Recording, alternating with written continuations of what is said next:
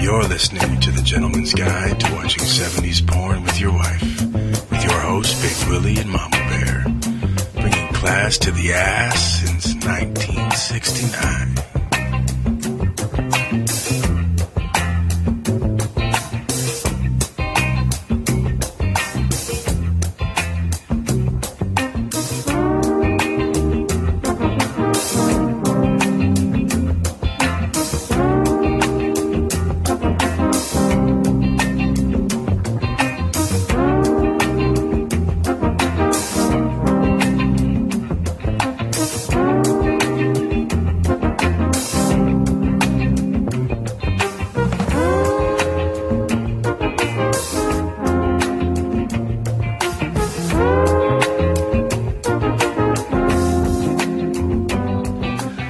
Welcome to another episode of The Gentleman's Guide to Midnight Cinema. This is, I guess, a spin off show of sorts. The Gentleman's Guide to Watching 70s Porn with Your Wife. Um, it's something that kind of came to me last week, uh, no pun intended, of course. Um, my wife, my beautiful wife, my supportive wife, uh, Mama Bear, was kind enough and charitable enough to um, jump in and co host this with me, and she was a good enough sport that. She uh, she volunteered to watch a, f- a film with a lot of Bush, uh, and covered on the show because Rick and uh, Sammy and I's schedule just didn't jive this week. So, firstly, I want to say thank you to my lovely wife. You're welcome. So, yeah, we're going to talk a little bit about uh, what we've been watching. It's this, uh, depending on how the show gets put together, Rick and I are both bas- basically recording mini episodes. He's doing one with Miles, I'm doing one with my wife. We're going to put it together and make one long show for you guys. Um, as you all know, uh, my wife probably doesn't because she's never listened to my show. Um, we always start with a segment, what we've been watching. Okay. right? So any films, anything you've been watching of note, we'd like to. Um, it's okay. This is the. Um, so anyway, what I've been watching since we last recorded, um, I watched a couple of films that we're going to be covering on the show the week we come back. Uh, the films from Diabolic DVD, so I'm not going to really get into those, um, but I can talk about a few that we watched together. Uh, the first one was one that was I'd seen at TIFF, and it really broke my heart. And you wanted to see it, and I was pleasantly surprised you wanted to see it and that was uh, Kim Ji Woon's "I Saw the Devil." So, tell me, did you enjoy the film? I know you you obviously wanted to see it, which was a surprise. Yeah, it looked interesting when I saw the the trailer for it, and I was researching some new releases that I wanted to watch, and I came across that, and I thought it was pretty cool. Um, when I watched it, I liked it. I I don't know. You're more critical of movies than I am, though. Yeah, I, I do tend to be. Um, was it as good as you thought it was going to be? Yeah, it was at par. Okay. Uh, I know there was even a few parts there where you kind of like went, "Come on," because it, it does it does get ridiculous. And for me, the filmmaker is better than making just a film that's style with no substance. Because think about it, you saw Old Boy. Old Yeah. Boy's a revenge movie too. Can't you say Old Boy is leaps and bounds above this one? Yeah, but if that you're comparing, you know. Well, it's apples to apples. These are Korean yeah. revenge films. Okay. But do you know what I mean? Like he's a good enough filmmaker to me that he doesn't need to make something that's just just flash and sizzle. But anyway, teach I their think own. he's trying to trying to you know the director there was trying to appeal to the American audience. You're bang on, my woman. She's good. That's why he married me. Yes, one of the zillions of reasons why I married my wife. Um, next up, I watched uh, Plagues and Pleasures of the Salton Sea. Now, this was a documentary I watched. It's about a town in uh, California. There was a man made lake put in, and uh, there was a big disaster. The lake kind of was drying up, it got very salty. It looks almost like a Mad Max movie with like trashy, kind of methy people. Oh, so I would love it. You would love it. Uh, it was really interesting. John Waters does the, the the narrative work, so anyone who knows John Waters knows what kind of project they're probably getting into. It was enjoyable, not as good as I thought it could have been, but nonetheless very interesting. Uh, then I watched Horusmoku, Sailor Jerry, which was a documentary. You know Ed Hardy clothing? Yeah. okay, Ed Hardy's clothing, a lot of the tattoos on it um, were influenced by Sailor Jerry, who was the mentor for Ed Hardy, who was a tattoo artist who, unfortunately, his clothes have been worn by a lot of douchey people since. That's kind of sullied the name, but it was a really fascinating look at uh, tattoos from the turn of the century until now. And it was really cool, right? So I enjoyed that. Um, then you actually watched this one with me. You can tell me what you thought of it. The little girl who lived down the lane with uh, with Martin Sheen and Jodie Foster in what looked like a terrible wig. How did you feel about that one? Um, uh, like I said, I'm uh, I'm not a big fan of some of the movies you watch. I'm a good sport about them, but uh, Yes. I don't know. I didn't care for it too much. I thought uh, Jodie Foster looked a little ridiculous. She constantly looked like she had a wig on. um, I mean, I guess for the time it was okay. Yeah. I, I like- I quite enjoyed. it. I thought it was pretty creepy. I thought Sheen was great as always, um, and I thought Jodie Foster for her age, she was good. She's a great actress, which we've talked about on our show. Because you know the one Bugsy Malone with the f- kids, Yeah, I didn't get to watch all of it, but I I watched the first like you know ten minutes of it right? before I started to Drift, Drift. driftwood. Um, yeah, so I, I quite enjoyed it. And then another one we we just well, I decided to bump off the the PVR because my wife, see, w- behind the scenes here in the uh, the large William or the the, the Smith household, um, my wife just got an iPad too, and I promoted this a little bit because. It works out for me because now she's going to be occupied with that, and I can watch a lot more stuff that Okay, here's the st- okay. Here's the real truth of the matter. My husband's been hoarding the PVR box for like years now that we've had it. He's like, "Oh, there's a movie," and he records like every single movie that you could possibly imagine, mainly on the TCM channel, and. I can remember if it wasn't for somebody coming in and switching our PVR to an HD PVR, which, mind you, my husband cried when that happened. Um, because I lost we- everything. yeah, w- we would have had movies on there from like three years ago still on there because, you know, he always says he's going to watch them and it never, ever, ever happens. Like it never comes around. Well, I once a year I have a month where I watch a lot of stuff from the So he PVR. says, but um, it's got 100% memory, and by the time, or holding whatever you want to call it, and by the time I go to like tape my, you know, typical Oprah and, you know, trashy, uh, what was it reality TV shows that I, I so like crave every week. Um, yeah, like there's no room anymore. So yeah, we have a our typical husband wife war, but it's it's usually because of the movies on there. Yeah, I admittedly I do hoard it a little bit, and then I get on you if there's like a, a- a marathon of uh, One show or what's that so. show with the polygamists? Um, Sister Wives. yeah, Sister Wives or something. There's like a Which- run of that. You know what? Hasn't been on. So thank you. Yeah, so there you go. Uh, last up, we watched. Oh, sorry. So anyway, getting back to the PVR, so uh, I watched uh, De Palma's Obsession uh, with Cliff Robertson, uh, Jean-Vive Bujol, and um, of course the Lithgow doing another role for De Palma. Um, I liked it. I think it's really melodrama. It was really heavy, kind of overwrought melodrama. Um, Lithgow. John Lithgow. yeah. Did he show his ass again? No, he, thankfully he didn't, but he did have hair. what on his ass? Well, he might have hair in his ass. His ass was pretty smooth, actually, if I remember was. correctly, from Dexter. Um, Flat too. Yeah, it's uh, well, you know, at his age, he's not, he's not, shouldn't have an apple, an apple of a hiney. Um, but uh, so anyway, obsession. The Bernard Herman score was fantastic. Might have been the, as we see on the show, the most valuable thing, the MVT of it.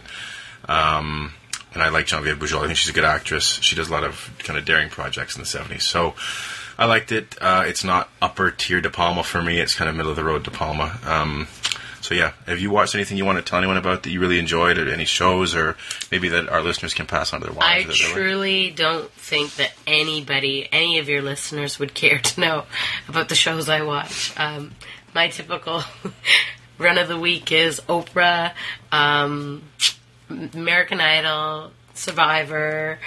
Uh, God, what other ones do I watch? Housewives Uh, of Jersey Shore. yeah, Jersey, but it's not on anymore. Uh, yeah, We'll be back. yeah, I don't know. I watch garbage that uh, I know it's garbage, but it satisfies my uh, my mental state. I guess I don't know. Yeah, that's I don't like reality TV. So all I really watch is movies, and my wife tends to watch a lot of reality TV. So, but you know, Oh, and she's- Glee. I watch Glee. Yeah, which isn't bad. I'm a Gleek. Which isn't bad. Um, but uh, yeah, we my wife's a much better sport than I am. I think about TV and whatnot. So about wh- what we watch essentially. Um, and and of course, I had mentioned last week how you talked about the spirit. Uh, I thought that was awesome that you picked that because it was such a piece of junk and it was really fun. That was like w- honestly, it, it was. A, I can't even explain how bad that movie was. but we were having fun, But riffing. but on didn't it. he look like okay Samuel L. Jackson? I don't know if my husband mentioned this, but Oh, I didn't. we were watching it, and there was a scene in the beginning, uh, yeah, beginning-ish of the movie, and uh, He was wearing this weird Big, sombrero, like sunflower fucking hat, cowboy like a Carmen hat. San Diego hat or something. I don't know. It was huge. It was like sombrero meets Carmen- Pillbox churchwoman hat. I don't know, like cowboy. I don't know what it was, but anyway, so it was a dark scene as that's how the movie was set up, and uh, you see Samuel L. Jackson coming out of the mud with his. I don't know. All you see is his eyes and his nose, and obviously the rest of the scene is dark. And it looked like he looked like Oprah at that one scene. Because of the hat he had on, looked like a woman's hat. Yeah, I don't know. It was Yeah. just the face that he made. It just it was quite humorous at that moment. Yeah, it was it was pretty ridiculous. Uh, just you know, a, another lo- another in a long line of ridiculous moments in that film. Um, but we're going to jump in actually to what we're reviewing right now. Normally we take a break after what we discuss what we watch, but we're going to jump right into it. Uh, the film we picked, or I picked, that you agreed to, Yeah, I definitely didn't pick this one. was an interesting film. It was from 1977. It's called Sylvia. And uh, I had recently gotten this film. Uh, I just, I hadn't, as much as I love vintage smut, I haven't uh, seen a lot of full length feature, uh, feature films from the 70s. Um, so this film is interesting for a lot of uh, reasons. Uh, it's got Joanna Bell playing the titular Sylvia, and it's the only movie this woman ever did. She never did another porn, never did anything else. That's funny. Yeah, um, and she's the star of this. Directed by Peter Savage. I'm sure Zom knows who that is. Um, the there's a few interesting GGTMC connections that I really wasn't aware of until one that Uncool Cat pointed out and one that I stumbled on and I was really blown away by. Sonny Landham uh, is in this, as most people might know. He did porn a little bit in the 70s, and uh, so Sonny Landham's in this. That's him in Predator, right? Uh, he was uh, Billy in The Predator, or Predator, I should say. Um, so we get to see his cock and get to see him blow his load, which is kind of gross because he's an action star. I don't really want to see his dick. Um, and more interesting, probably to me, was that Bill Lustig, the founder of uh, um, Blue Underground, the director of Maniac, one of my favorite slasher films, um, was the assistant director on this, and he does a, f- uh, a commentary track for this film, which my wife would not have wanted to be subjected to, so I'm going to listen to it maybe at work while I'm doing some paperwork tomorrow. But eh, very interesting nonetheless. Uh, this has been restored in sort of a grindhousey way. Like you can tell they cleaned the picture up, but they put the lines in to make it look like grindhouse, basically. Yeah, which I'm not a fan of that. Yeah, we should say my wife is very much a fan of a modern aesthetic. Yeah, I was Uh, actually going to say I don't. Uh, I don't normally like '70s porn. I'm uh, more of a modern, girl Modern. myself, but uh, I feel like I should be doing this in lingerie or something. In like, I don't know, like, What do you call that then?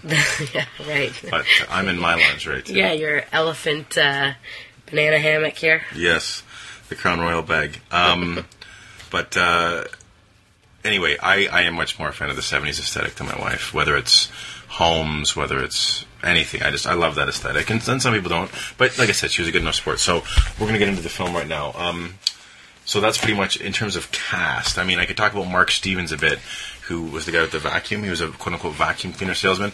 He was in The Devil and Miss Jones. Uh, he was a pretty famous uh, male porn star. He was on Ten and a Half, which was a take on, of course, um, Federico Fellini's Eight and a Half, but uh, it was something a little bit different. Um, in any event, I'm not going to go through the whole cast too much. You can find it all online, uh, should you wish to. I'm actually surprised that IMDb rated this a six out of ten. Well, that's I think a pretty fair score you're going to hear. I have a lot more notes than I would think I would. So yeah, this is um, uh, the first porn you and I have watched together. Full disclosure, Yeah, right? And it Maybe. was a, Oh, is it? yeah, yeah, in its entirety, right? And She was my wife's pretty liberal. She's pretty cool. She's not yeah very up. I was going to say anal would have been a bad choice of words.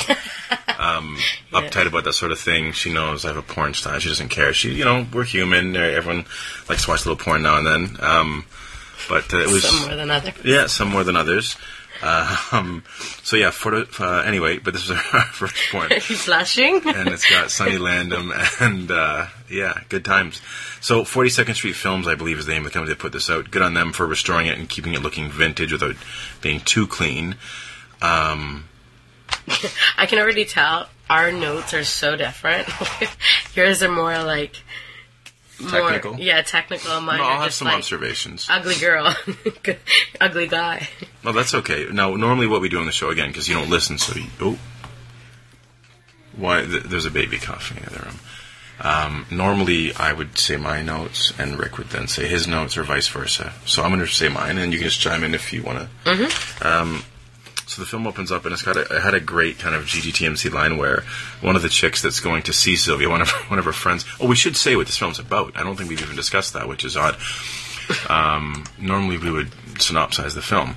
Uh, so Sylvia is a racy, action-packed, fast-moving there is action packed and fast moving. Sylvia is a seemingly quiet, reserved, saintly person living on a quiet, reserved, well manicured street in upper middle class suburbia. However, Sylvia is hiding a secret. She has a multiple promiscuous personality disorder. However, one of her other personas is about to cross the line. So, really, it's about a ch- chick that, you know, she plays all the different roles. She plays the Madonna, the whore, everything in between, basically. Yeah. Um, so it's that's one of the reasons I chose it because I wanted to p- pick something a little less conventional that you know was a little bit wacky. Basically, it wasn't just a kind of a straight skin film. But it opens with a great line with one of her friends that comes to visit her. She goes, "Oh, how can you stand the smell of men? Those hairy bodies." And it's very much you know in line with the spirit of our show. Um, I thought it's weird this film, and you and I talked about this a few times.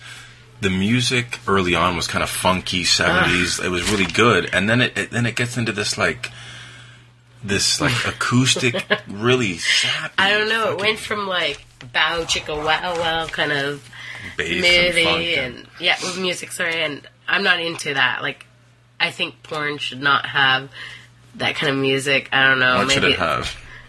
I don't know. I don't want to hear stupid music while I'm, if I'm watching porn. I was gonna say, well, I'm watching it. I guess it depends on the context. For different purposes, I would agree with you, but uh, Yeah, I don't. To Yeah. me, that's cheesy. If somebody's watching a porn to actually get to, like, you know, a To place get where a- they're going to to blow get their a load. climax, yeah. Yeah. exactly.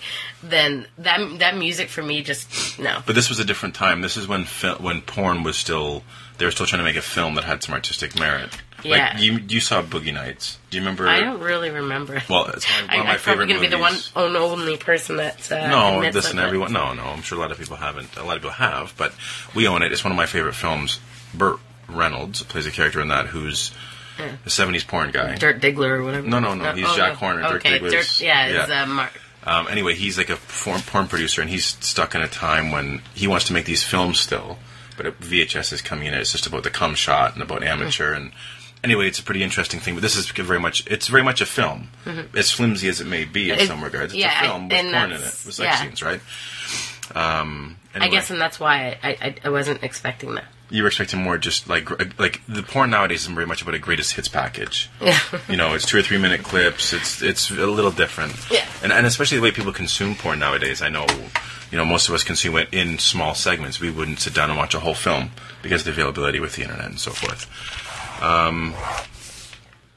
Um, what's great is they decide to forego the whole pizza boy or pool boy angle and instead it's the vacuum cleaner salesman, which we really get some great double entendres with him working the vacuum and, and this is when she her first kind of transformation happens and.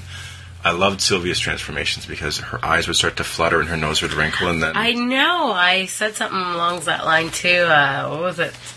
I was like, oh yeah, 'cause she went through like she went almost satanic like, and I think that was like the the whole thing, you know, because she was there praying and she was this virginal, like you know, like you said, Madonna like, and then all of a sudden, you know, she got turned on and she went into these weird convulsions Yeah. and her eyes kind of like like popped open and she just had this like evil grin and satanic, you know jolting of the body. Yeah, and it was pretty good because she had her hair pinned back and she had the big Coke bottles on and whatnot, and then of course she just you know becomes the sex pot because she sees him kind of uh, working the vacuum, and wh- I think she even says to him, uh, or he says to her, "No, no kinking the hose." Yeah, I don't know. He had said a couple things. Uh, I, I think there was one note where he was saying, uh, "Oh, that the vacuum had some great sucking Oh yeah, power of course, and great whatnot." sucking power, and, and then she, it, the screen kind of goes soft, and it's almost like that wavy kind of flashback thing because she's starting to, to turn. And I gotta say, seventies decor because you know he comes into her house, people were all about the flora and the fauna, man. Like there's plants everywhere in her place, like. You know, it's so much different nowadays. See, I wasn't looking at the plants. I was looking at the weird statues. I, I just I couldn't get over why they kept flashing to the statues or flashing to like an art painting or I don't know. It was just a little weird for me. Like It's to be artistic, and I think they wanted to keep harkening back to her religious. I guess almost like the uh, the watchful eyes of God or religion were on her. Yeah, yeah. I maybe yeah. I guess that was because they all pretty much had like eyes Yeah. in their thing. So yeah, I For guess sure. I guess I never really saw it that way. I just thought, what the hell? Like this is supposed to be porn, and I'm Yeah. looking at a statue. But or again, a picture. it was a different time. They were trying to still have some artistic merit. Whether they succeeded or not, it's another story, as we'll get to. yeah. I'm surprised I stayed awake through it. You were a good sport. Um, so it's weird. There's a few times in this where she, she kind of has like a carry. Speaking of Palma, like a carry type telekinesis, like in the beginning when she starts to turn, the candles flicker and they go out. and- Yeah, what was that the, about? the weird thing about this film is, is very much it's uh, although it's about uh, like a mental disorder, quote unquote, it hints at times of demonic possession and mid 70s was when all the occult films and the satanic films were really like at their peak like like exorcist and all this man everyone was making cult films and fucking demon films the omen and and all that so i think they were kind of trying to have their cake and eat it too mental disorder Oh, I demonic think they possession. threw in a couple different things in this movie. Yeah, they did. Now, even though she's wearing Coke bottles, I got to say I love a girl in glasses, and of course I married one. So there you go.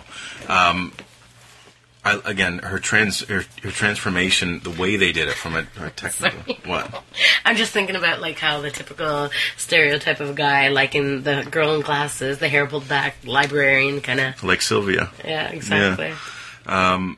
Bill Bixby. She does like this Bill Bixby to like Ferrigno kind of transformation where it was like an old convention where like the screen.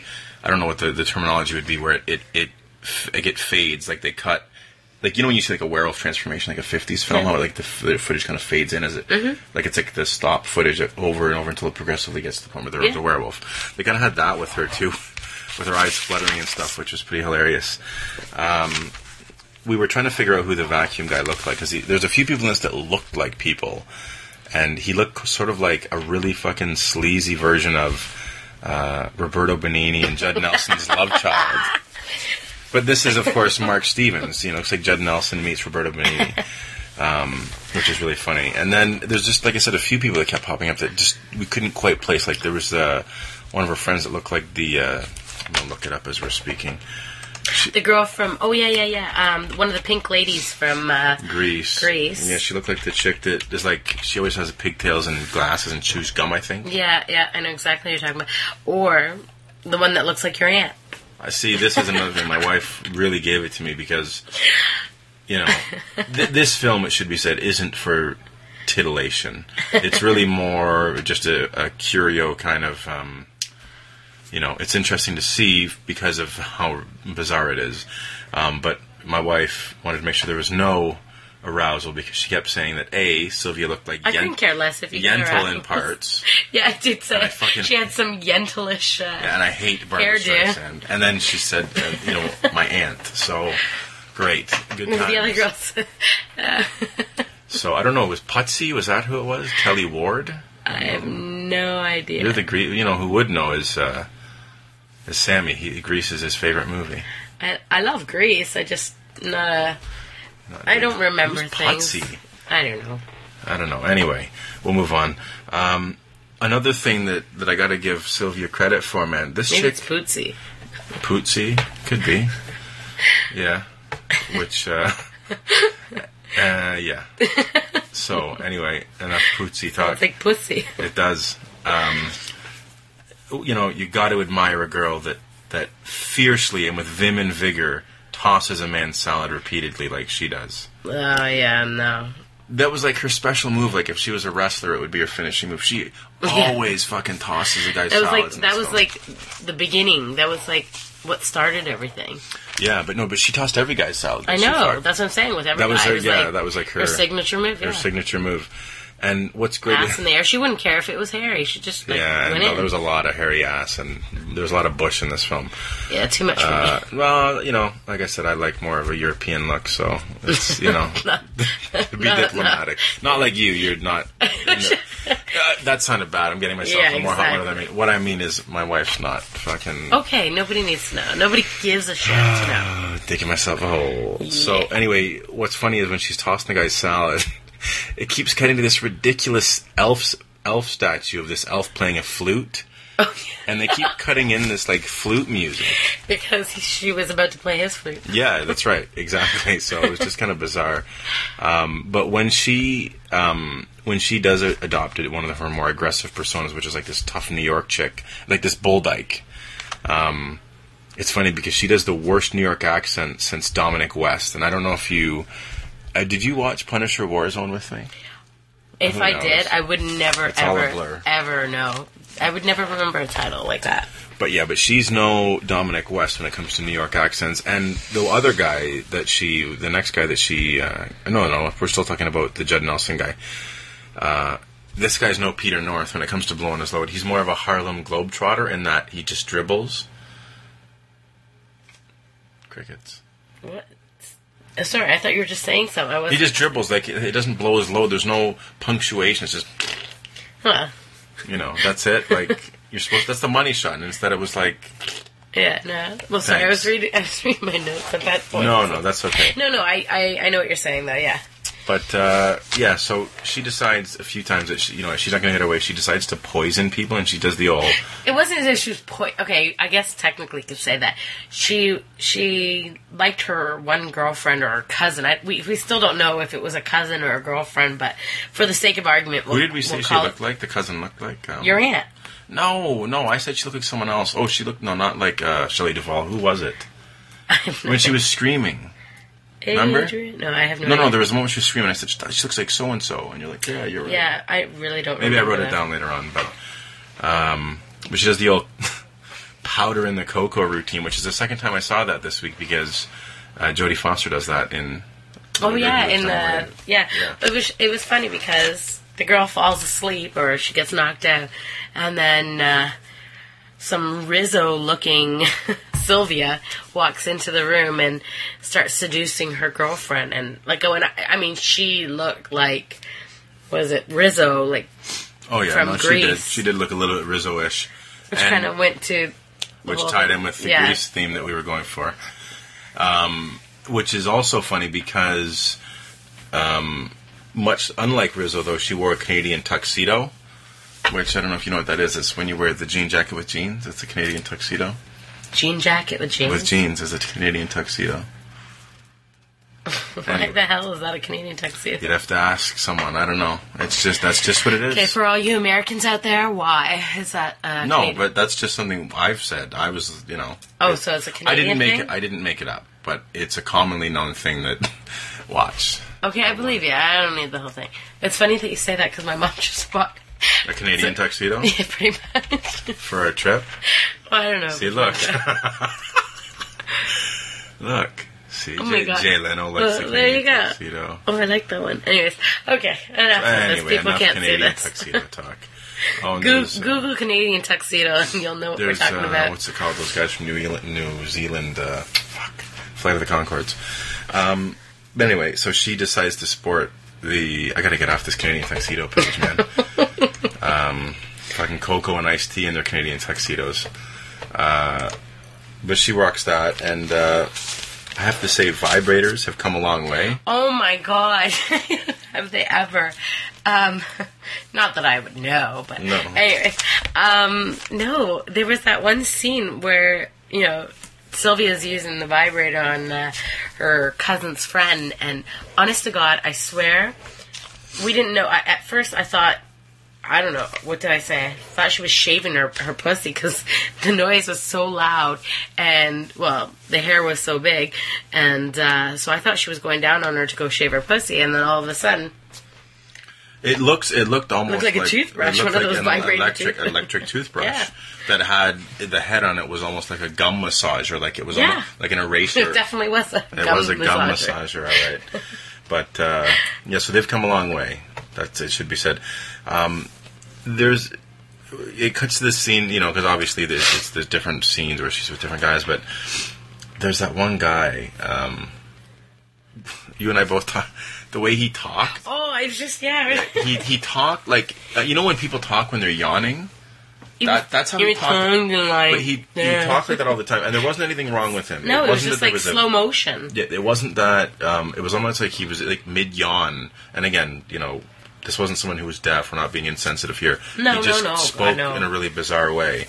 It was like he was always yawning, but um, fuck, man. The- It was it was brutal, Let's just say there was nothing for the ladies in this one except Oh. the Landom, except the what? the Landom, Sonny Landom. Honestly, not even Ah, he was the beefcake of the film for sure. of the film. Maybe For sure. actually, his friend was between the Oh, two of the them. truth comes out. But no, yeah, please. What about the the lay brother? That guy. Oh yes, the lay brother. Yeah. Um, hmm. This Let's is see. We, there was something about his sack. What was it that we were talking about? oh fuck! Lay It brother? was so because he tried to Okay, first off, let's explain who the lay brother is. There was the uh, church scene. This is when it ties in with the whole again, Yeah. the whole demonic kind of possession type thing. Uh, this movie so far out. Um, there was this point where uh, Sylvia goes to go preach to her, not preach, but like talk to her um, priest, and about about no no her I think her cousin went to say well, I don't know what's wrong that was with her. that was the beginning. right okay Yeah, that was that's how it initially started. But then she went, in, Sylvia went into the room to talk to the priest, and, you know, about like her whole situation. Priest got a phone call. You know, he needed somebody else to finish off with her, and yada yada yada. At the end of the story was um, this guy comes in and he was called a lay brother. I guess it was almost like he was a, a, a priest in training and you know what I, my heart just dropped because I was worried I hadn't hit record this whole time but luckily I did thankfully I would have strangled him. Oh, fuck. But yeah, the lay brother, and I mean, we see this lay brother, and this is a really hideous looking man. Like as we're seeing him on the screen, I pray to God I don't see his cock and his asshole, because i if you know, Yeah, I, I think they took it a little too far with the whole this like, is your religious- opinion because you're a yeah, Catholic. I, I'm I am Catholic. I don't go to church or do all that stuff, but I, I truly believe you know there's some areas that you don't touch upon, and uh, like, when it comes to that, to me it was tasteless. I- I'm not into that. but I it's a think porn. no, but like I'm sorry. like, Yeah, okay, to me, like I you see what know you're the whole saying. cross thing. Yeah, but, I'm- but she didn't masturbate or anything. With it. no, that would I would have I wouldn't have watched it anymore. That that Note just draws to the- self: Don't watch the devils with my wife. Yeah. Um. no, see that kind of s- that stuff just like throws me over. Yeah, I didn't have a problem because I'm not religious, but I could see where if you were religious, that, uh, and again, you're not a Bible thumper at all. You're just you're Italians, you're Roman Catholic. There's, It has there's nothing to do with being what.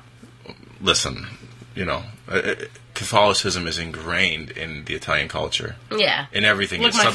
subconscious. Yeah, but even still, there's things that uh, this isn't the the psychology show or the anything, but you know, anyway. But I could see how that maybe would be, but uh, to me, it was it was fine. Um, but sorry, go ahead. No, it was just uh, there was that one scene where she starts yelling at him, "Screw the devil, eh, brother! I'm the devil, and I'm going to screw, and you're going to screw me."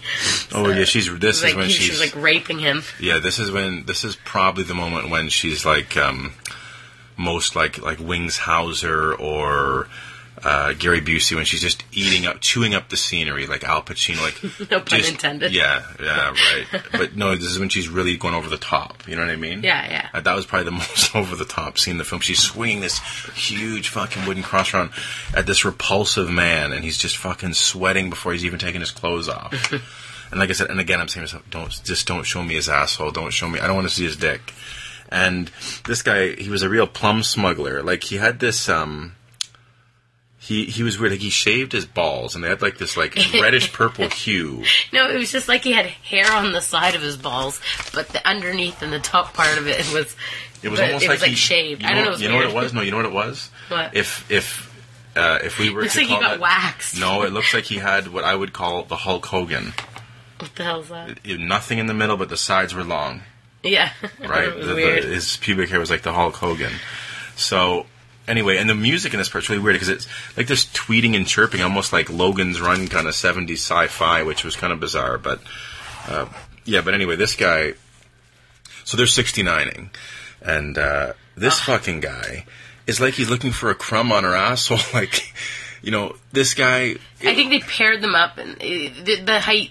You know, when he you're couldn't- he- 69 and you should be able to reach the other person's. Uh, he he couldn't reach her asshole. Like he's straining his neck, he's straining his neck. He's got a kink in his He- He neck. does, and he's trying to get there, and he can't get there. And then So, so he sticks out his tongue and he's trying to get it he's with trying to his get it tongue. with his tongue, and that's not working. And it's just like, and then you can tell he's just like, "Fuck this," and he just lays his head down. Looks like a fucking anteater. yeah, yeah, he does. He totally does, and he just looks so useless. Uh, But, the, mo- uh, the movie was boring for me, and I, I just thought the storyline was horrible. I found it funny that her friend or her cousin, what like again, whatever I said, was so concerned. Like they showed this girl being so concerned for her friend because she's having sex, and I'm like, who No, gives a but shit? no, but it wasn't that. It was because it wasn't like her to be like that. It was very uncharacteristic, and because she was a girl who typically was very naive Virginal and and whatnot, virtu, very, very much a virginal, Virtuous, yeah, virtuous. Uh, that it was very unbecoming, and if you know, there was clearly something wrong. I know, but it was like the great lengths that she went to. Wow, they gotta they gotta string it together with something. Ah. Yeah, it just for porn, it was way too much story, not enough substance, and I don't know. Maybe next time we'll do an '80s porn. No, for you. maybe next time we'll do a 2011 porn. No, I- that's got to be fun. It is fun. We can make it fun. Uh, But I love when, uh, yeah, when non when non actors spout like medical or scientific jargon in films. Like there was one guy who was the doctor in this, and I love when you get like these and like. when was the doctor? The guy that was like karate chopping the shit out of everyone at the end. He's like, "Oh, I'm glad you did this because it showed me oh, I'm the still tough." therapist. Yeah, I was I- actually thinking of a doctor, doctor. Like, There was a doctor. I thought. yeah, I know, but I was thinking like maybe like I drifted and there was a hospital scene or something. I Oh don't no know. no, but uh, I just I love when like when like really wooden non actors start trying to sound convincing with like medical terminology and stuff. it just sounds it almost sounds like someone from a different language saying something in English phonetically. Like you wouldn't know you wouldn't get this reference, but like Sukiyaki Western Django is a is a Takashi Miike film. It's a Japanese film that it's all Japanese, but he made a spaghetti western. So he had the Japanese actors phonetically say their English lines. So it just doesn't make any like they don't really. There's no like. There's no conviction to what they're saying. I store you go. No, no, like they no, no. It was legitimately like it wasn't. It was translated by the lines were written by someone who was fluent in English, okay, okay. So but just- but they were saying things that they didn't know the meaning of, right? Like for someone to write something phonetically for me in Japanese, I wouldn't emphasize the right things. yeah, no, no, know no. what I It's like it's similar, like with any language when you're crossing over. Right, exactly. Um, it's at one point near the back third of the film, Sylvia puts on what has to be the worst wig in the history of cinema. Oh god, it was so bad. It was over her ears. Like they literally covered her ears with this wig. And I can't explain it other than telling you to watch it, but I wouldn't want you to sit through that movie.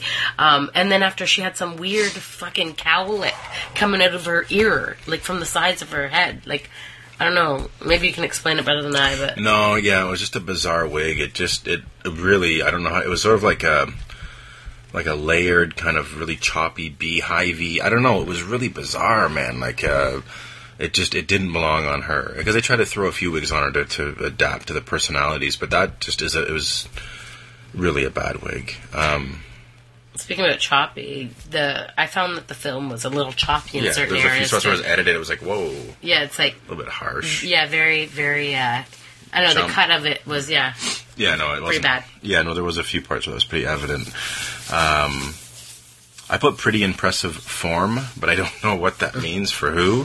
So I'm sure we can Talking about her imagine. body. Yeah, yeah, Yeah. Well, she was. She had a pretty good f- body, I thought. yeah decent. You know, like her tits were good size. She wasn't skinny. She wasn't. You know, she was a good size. I thought. Whereas nowadays it's a lot more synthetic and fucking nonsense. But uh, yeah, like techniques. I, I, I noted this here since I said this. Techniques have really changed. Everything's like even how fast they were fucking was a lot slower then than it seems. Like now everything's so fast and go go go go go. Because And- because because uh, Fucking Jack women are Hammer starting time. women are starting to open up about what they really want. yeah, They don't want that bullshit Well- love making. Yeah, well, I guess to a degree, but in this film, it's interesting just just to see though how it's very slow in this. You know Mm-hmm. what I mean? Like it's it's you know it's, we've come a long way. Well, I was going to say, actually, touching upon that, uh, I noticed that, like, back then, there wasn't things like point of view. Or maybe there was, and maybe they just. In porn or in- Like, no, no, just, like, in this one right here. Maybe there was in. No, I don't think it wasn't prevalent. I don't oh. Yeah, think until the nineties. Like, POV in, Yeah. in, in uh, porn nowadays is like Lot more huge, porn. whereas in I, I didn't see anything No, no. like that then. So No. it, I guess once again touches upon the art of m- the making of that movie versus you know and the conventions of the time. Like, yeah well that, yeah film conventions are going to seep into uh, adult films. That's why, like, Oh, Yeah. you see, like, l- they always spoof uh, films at the time. Like, there's that one. There's a Batman spoof. It's got like a lot of like Randy Spears, who's kind of like one of the m- you know uh, patron saints of our show. He's a porn star who always grunts, but it had like one guy playing the Riddler. You know, it had Batman. It had a pretty high-end cast and like decent special effects and stuff. Th- it- Porn always apes the time, not only the content in terms of the films, much like like almost like you know a, like a slutty or smutty ma- magazine way, but also the conventions from a technique standpoint or technical standpoint. It kind of becomes like a Carrie-esque film again for me when Yeah, it- it definitely. flashes back to the bathtub yeah it like really what was was, like that her mother was very much like a Bible thumper and Coming she can- in, she's a grown woman and oh, her what mother are you washes doing, her." touching yourself and this and that, and she's really upset. And I'm very much like channeling her Piper Laurie. You know what was Carrie? Carrie was 74 or 76. Let me just check because this was 77. Um, but her mother comes in and and she's yeah 76 so this was the year before so you could very much yeah it was very much kind of a piper laurie moment but um, she did something else that was kind of like telekinesis at that same i can't remember what it was but it's weird she, the mother goes away from it and comes back and brings out like this this like fucking buffet of, of sex different toys yeah like I don't know like I don't even know what it was I It don't was like- know if she. I thought that she must have found them, but then you were right. It seemed like almost like the mother was like, "Here, use these," but I don't know it kind what of went was. against what her mother was saying. I don't know. The fact that she even came into the washroom to wash her daughter. Did who's a she? I just- grown no, I didn't woman- think she came in to wash No, her. she ca- she was washing her thought- back, and then that's when she noticed that like she was like touching herself or something. I like think that. the mother came in to check on her because she was quiet. Oh, even still, come on! Like the girl's a grown woman. Like what the hell? Oh. Yeah. If my mother came in, I'm 33 years old. My mother came in to wash. Yeah, me. but they were flashing back to when she was supposed to be like teenager. still, 18. even still, it's even if I was like 12 and my mother came in, like come on, enough is enough. Like Well, anyway, that's what they were trying to do, I think, as opposed to wash her back or anything. But the one sex toy or dildo looked like a fucking like a hammer handle. like it looked like the hammer, a handle for a hammer with no hammer head on hammerhead. it. It was really weird. Um, and then it's awesome. Probably the the most violent moment of the movie. Uh, Sylvia karate chops her mother on the neck with the hammer handle. I think it was like a head. Knocks her out, Like, and all of a knocks her sudden the out. mother forgets everything. Trouble Man, eat your heart out with this karate chop, man. Um, it's weird, yeah. And then you know they just kind of Leone-esque, like eyes close-ups, kind of back and forth between her and I think this is when Landon finally comes in the film. Yeah, No, what no. was what was it with the two half naked men? Like they were convulsing together. Oh, they were they were addicts. I know they were addicts, but like, what? Why did that mean that they have to be half naked? Like seriously, Oh, actually, No, Together. you know what? I'm jumping ahead here. There was that one fucking dude because there was an orgy scene. And there was that one dude who looked like Daniel Faraday from Lost, and he was like rolling around on the floor. He was really skinny. It was kind Oh. yeah, of fun. I, I put that too. Skinny guy. yeah, yeah, Daniel It- Faraday. like all you saw was the rib cage. Yeah, he was Bare pretty ribs. gross. But yeah, finally the fucking Landom shows up and he's a junkie and he's sweating and twitching and you know he's just running around tough tits, uh, olive brown cords, and he's just and his buddy and him are just they're in this you know supposed to be this kind of junkie shooting gallery or something and um, it was I don't know it was re- it was kind of a it was weird but I don't know they uh, they had, sorry go ahead I keep cutting you. No, it's okay. I was just gonna say, um, I, in my notes, I wrote something like, uh, "How do you make a scene even worse than in, in this film than uh, it already is?" And I put add, add a poster of Clint Eastwood on the walls. See- nothing says Chernoff more than uh, seeing uh, Clint Eastwood on the wall. This is a dirty secret for me, and I was going to bring this up. I was going to say the opposite. How do you make a film that much better? You put a poster of Clint Eastwood on the wall. No. One of the dirty little secrets that I have is that my wife hates Clint Eastwood, Charles Bronson, Chuck Norris. Anybody that like society tells you is supposed to be the man's man. Like they to me, are. let me no, It's let not me make up for let me debate. make my my assumption what a man should be. Uh, to me, uh, Clint Eastwood, you know, Charles Bronson, ew, he's fat, and Sandra ugly, he's Locke got like and a Jill Ireland awful, would beg to differ, my dear. Oh, whatever. He's And got an it should be said, awful mustache, which I know Charles you Bronson- guys love. Charles Bronson is one of the patron saints of our show. Charles Bronson and Jill Ireland share the same wedding anniversary as Oh us. God, enough. It's true. So I should be jumping up Well, I did when I found out. I know you did. Rick he, was Rick he was happier. called me. I think it was at work or something. Yeah, Rick or was he was happier at than work you and were. I was at home. I don't know. He called me. He's like, "Oh my god! Like I have the best news ever." I'm like thinking, "Oh my god! Did he get a raise? Like what? What happened? Like what's going on?" And he's like, "Guess who has the same wedding anniversary as us?" And when he told me, I was just like, "Are you kidding me? You called me for this?" So It was a it, big- just it goes was to a show big you day. the difference between us. where my mind's at and where hers is. yeah, Um, again, I didn't want to see Landon's pole or his wad, and I and I had no both. problem. I was saying to Uncool Cat that it was almost like seeing X Pac or like China's four inch clit. Like it, you almost feel like when you see these people a lot outside of the context of porn, that to see them in porn when they're not sex symbols, um, it it becomes a bit I don't know awkward. Um, but the one doctor in this at the end the, who thinks he's fucking Superman, he looks a bit like Jim Jarmusch, and uh, Landon, Sonny Landon pulls out a switchblade on him. And he goes all Chuck Norris on his ass. And yeah, and the doctor just clowns Sonny Land, just clowns him, and uh, and you know it's just uh, uh, good friend of the show Trent is hooking me up right now with. Uh, Ooh, very nice. I'll grab that in a moment, Trent. Uh, not that you can hear me, but uh, I'm making a mental note, and he's writing to me. Um, so yeah, but what's awesome is again you wouldn't. Are you always this weird when you're reading? Yeah. You're always reading your notes and everything else. Yeah, we got to multitask, baby. That's the way it goes. Uh, so anyway, near the end of the film, this is another reference you won't get, but actually, why don't I Google it with the one that's the internet so you can see what I mean? Oh wait, while you're doing that, I just found it funny when the priest was oh, oh not the priest, the the doctor there, uh, therapist was fighting like literally like kung fu karate chopping these two guys. Did you notice that his tie it was it was undone, hanging off of his neck, Mm-hmm. and it just sat there in perfect like positioning. It didn't even flinch. Like it was like it Scotch was like guard, my dear. yeah glued Scotch scotch, guard. Yeah, I don't know. Anyway, my next note: the re- you're, you must be wondering why I'm bringing up this picture of this African American gentleman in a Lakers number 42 jersey. You must wonder what that possibly could have to do with the film we watched. Was he the one that raped the? No, Oh. no. Uh, this is this is a basketball player, Yeah, I know. not a porn star. But the reason I Well, it could mentioned- have been his father or something like that, knowing you. No, no, no, no, no.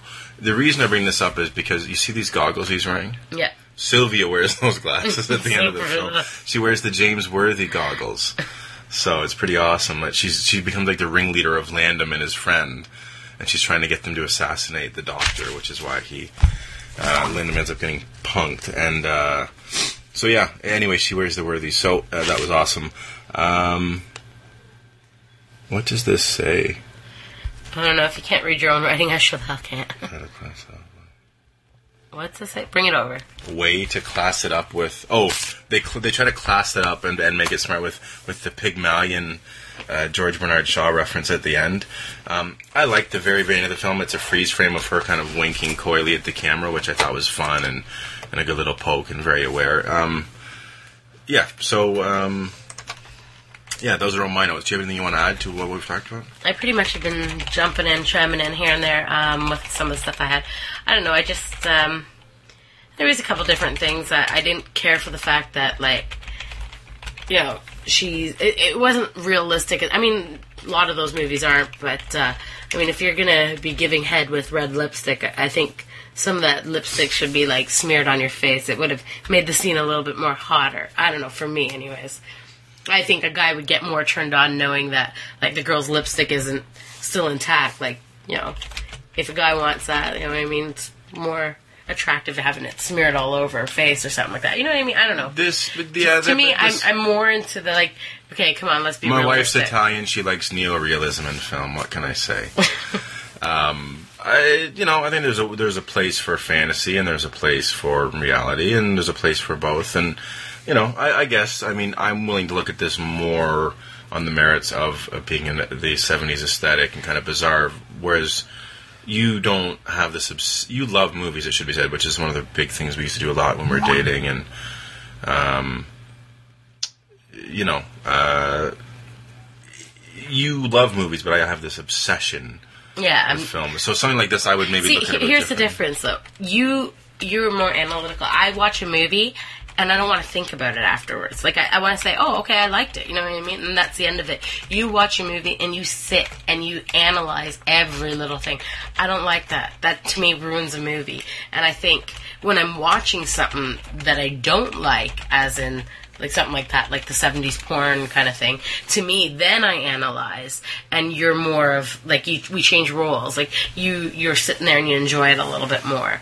Do you- I, I don't know how to. Say that again. You said when Well, start listening, buddy. I am listening. um, basically, for me, I'm I'm more of like the laid back. I'll watch a movie, and I don't I don't like to analyze it. I like to watch it, and you know, watch it for what it is. And you more, you know, sit there, you analyze everything in the movie. Whereas in, in this movie, I didn't enjoy it at all. And I, I found our roles kind of switched a little bit. I played the analytical person and I that's analyzed because every you weren't little enjoying thing. it, so- that's what I'm saying. Yeah. That's exactly what I'm saying. And you kind of enjoyed it and you didn't really, you know, pi nitpick at everything. I think, what yeah, I think it's because I was willing to. You know what? I, one thing I always find interesting is you, my wife doesn't really, she doesn't care at all for the technical aspects of film, Absolutely not. cinematography, production design. None, of- it just means nothing to her. I mean, I can say if some, if a scene looks nice, But but what I'm getting at here is I find the, the, the aspect of you not liking cinematography or not caring interesting because you come from very much a very enthusiastic photography background with your father and you. Yeah, but there's a. I know that people will play the thing. Well, you know, video, photography, whatnot. They should go hand in hand. But realistically, that to me is more of a an image I'm capturing, and it's a still frame of a memory. Do you know what I mean? Or a still frame of a beautiful image. You know what I mean? Whereas in in a movie, it should mean more, I guess. But um, for me, it doesn't.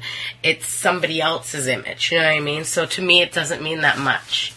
I'm not. I'm not enjoying it. At, there, I, I mean, I So could you say feel that more some- like there's something to be said about you taking the image, but if it's someone else, you don't.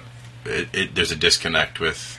Yeah, I Right, guess 'cause it's you a don't realize Oh. disconnect. what- I, I just don't care. Okay. Like I want to watch a movie and I just want to say, "Oh, wow, that looks good," or "Oh, that's that's awesome." Like you know, I, I don't want to think about it. You know what I mean? That's fair. Okay, that's fair. Well, we've talked a lot about Sylvia. 50 minutes so far. Yeah, I'm done. Um, but before I'm surprised we- this movie even got You this shouldn't much of be a. surprised if you listen to my show. You'd know. um, but uh, uh, brr, brr, brr, brr, brr, brr, brr, brr, brr. Uh, let's talk about our make or breaks, MVTs, and scores for the films. The film. So uh, I'll go first. My make or break scene. Uh, I just liked the transformation scenes. I thought they were just ridiculous, and they were the right kind of ridiculous. I was in the mood to embrace them. So yeah, I mean, this wasn't a film that was, you know, it's not like a stroke film to sort of say. It's just, it, I would, it's if one to put on. It's the kind of porn you could put on with your buddies and it not feel awkward because it's, you know, yeah, there was no it- awkwardness it- Uh, yeah, at all. it- it's just kind of hu- humorous. Um, my, the most valuable thing for me was Sylvia herself. It's weird that this uh, Joanna Bell only did one film because, um, you know, she has a bit of a presence, and she was a pretty good sport um, about the whole thing. And you know, whether you liked her performance or not, this- she's not a thespian, she's not, you know, a Juilliard trained actress, but she was a good sport and was willing to kind of, you know, to expose herself in a lot of ways, not just from you know getting her asshole uh, licked, but in the Getting fact- her, she didn't get her Well, asshole. Like well, she no, was that's doing right. all 'cause that. the one guy, the one guy was close, but no, no cigar. the little ant eater. yeah. So So what was your score? uh, my score is a six point two five out of ten. Wow, I'm really shocked. Okay, well there it goes. Um, for me, my make or break scene. I'm not into this. Like I really don't know what to say. I to me, I thought it was more of a Break, break didn't make. it. than a make. Yeah, definitely a lot of breaks. So many to choose These from. are the breaks. Sorry, go ahead. Loser. Um, anyways, uh, really, I don't know. There were so many that to choose from, but I think I get. For me, I got really irritated that when the scene changed, I understand why it happened. I just didn't care for it too much. How all of a sudden she's in the middle of being like this virginous, you know, woman, and she has no makeup on, her hair is all tied back, and you know, she's, I don't know, glasses, everything. I can understand if you take off your glasses, you know, take your ponytail out, your hair comes out. But when she changed from going from like this virginous woman to all of a sudden this devilish woman, she and like this horn dog, she all of a sudden had a full face of makeup on. And to me, I think that's just so I don't know. again, once again, unrealistic, and I, I just thought that was stupid.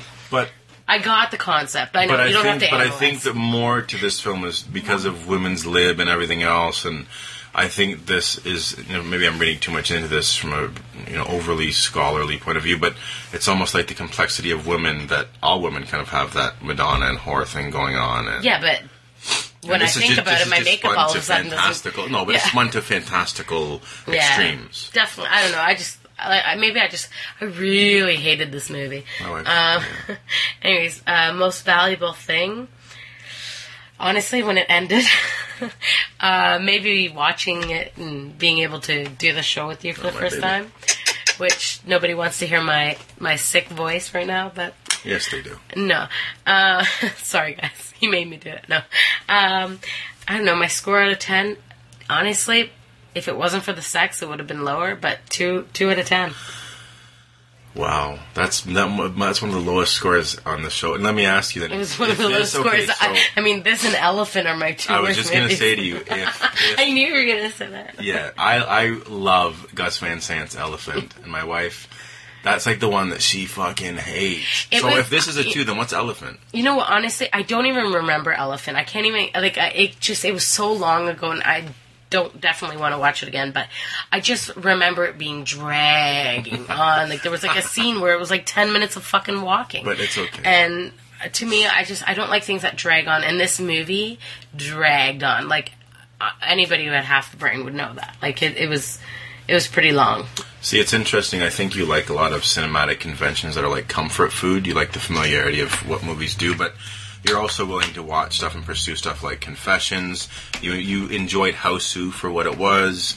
I don't even remember half of these movies are saying. Ah. But no, but you know, the Lone No, Wolf no, and I- Cub series you thought was entertaining. Battle Royale you liked.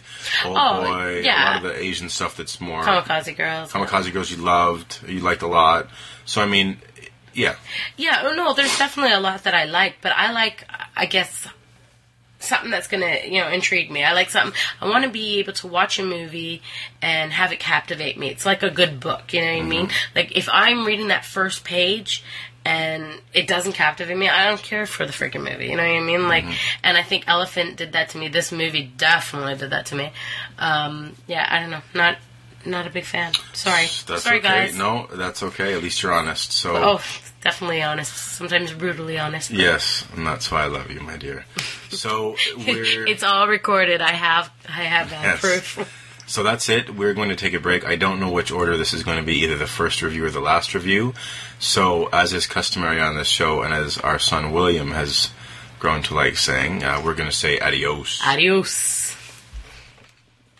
Hi, I'm Coffin John of the VCinema webcast. And I'm Josh of VariedSellowLife.net. We're from the VCinema podcast, a podcast dedicated to Asian, cult, and genre cinema. We cover all genres from Shaw Brothers and Roman porno to heroic bloodshed and contemporary South Korean cinema. You can find us at vcinema.buriedcelluloid.net or in the iTunes store under VCinema. That website again is vcinema.variedcelluloid.net.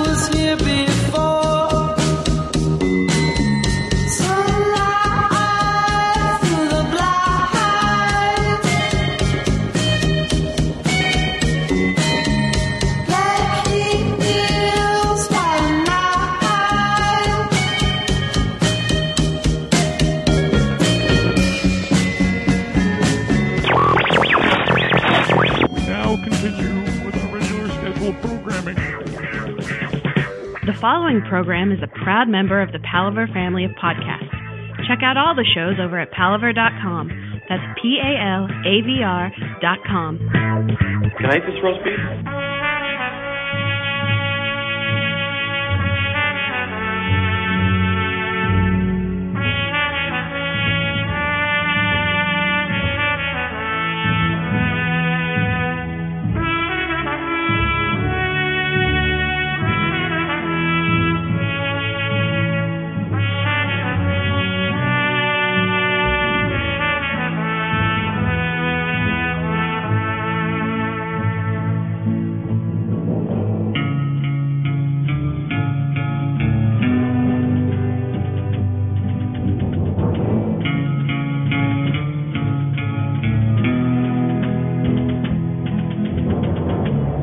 All right, everybody, welcome to the Gentleman's Guide to Midnight Cinema, take two, I guess, or part two of this show or something.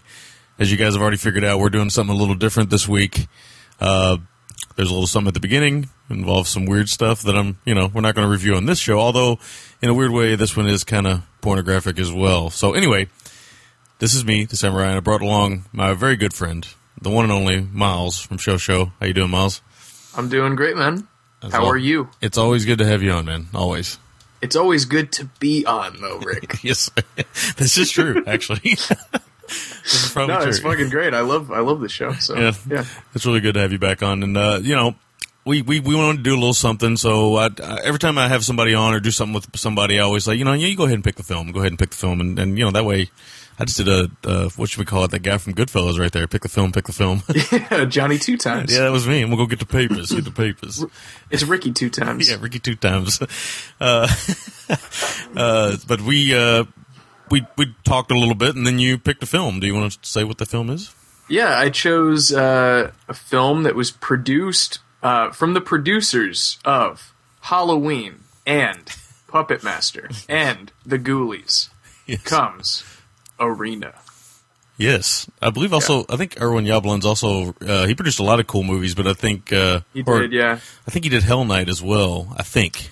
He did do Hell Knight, yeah, because that was a big. Um, I remember the advertising around that. Not that I was old enough to have even seen it in the theater Mm. or have been a zygote at the time, but um, I've looked at the old advertising for it, and it, it, it always bills itself as from the producer of Halloween. Yes. Yeah, so And I believe also that Yablon's also to kind of tie it to the first review and first part of the show. I believe he also uh, produced some porn back in the day. So, you know, yeah, he's been around. You know. yeah, he's one of those. He's one of those guys. That was back in the days when you could really do that a lot more. You could uh, you could do both fields. Yeah, but I mean, uh, now we've got fucking Aronofsky's uh, cinematographer Greg Dark. Is that right? Yeah, yeah, yeah, yeah. Greg Dark. He's uh yeah he was a he was a porn guy he was a porn cinematographer for a long time yeah, yeah, sure was so awesome.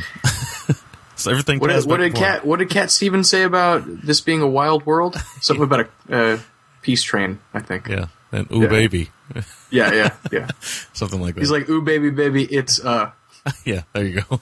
yeah All right, man. I- I'm looking at uh, Yablon's uh, uh, filmography here. Yeah, a lot of stuff. Tourist Trap, Halloween, Education, Sonny Carson. oh tourist tourist trap's fun Oddly enough, Nocturna and Roller Boogie, two films we've talked about on the show. I haven't I still haven't seen Roller Boogie but I swear by Skate Town USA that is uh that is such a great film yeah. Well, I might have to. I don't know, man. We've talked about getting Bill back on at some point and doing Skate Town USA and uh, Xanadu as well because you know the roller skating thing. So we'll see. I mean you haven't lived until you've seen Patrick Swayze whip that belt over his head like a lasso. It's pretty impressive. and then, Bi- I mean, that movie. You look at the cast of that movie. Have you ever? You've seen it, right? Like, uh, Yeah. Oh yeah. Oh yeah. Th- I'm, Oh. I'm a roller skating fanatic, eh, even though I can't do it. I can't roller skate for to save my life. But Yeah, I, we had a we had a place near my house called Skate Depot that was. Uh, I mean, one of the last. I think it's still there actually. It's one of Wow. the last, and then it became like a rollerblading rink. Oh, of when course. that you know, because I was old enough for that to be popular when I was old enough to want to go to a place like that. So, yeah, nice. And of course, there's some nice rollerblade genre movies out there as well. that's right. Yes. All right. So uh, usually, you know, it's what we always do. We'll do kind of a slight semi introduction, then we'll jump into the film. We are going to do Arena from 1989 here in a little while, and we'll both try to argue over how you say the director's name. so Yeah, I, I don't even. I'm not even going to attempt. yeah, we'll see how that goes. Uh, but what have you been watching lately? You want anything you want to talk about real quick? Oh, so uh, for those out there who have listened to the most recent episode of Show Show, and it just came out, so I don't blame you if you haven't. But um, we did our we revisited our top five list of movies that we you know were ashamed that we hadn't seen. Oh, nice. And one of those movies for me that made Katie like scream a little bit was Demolition Man.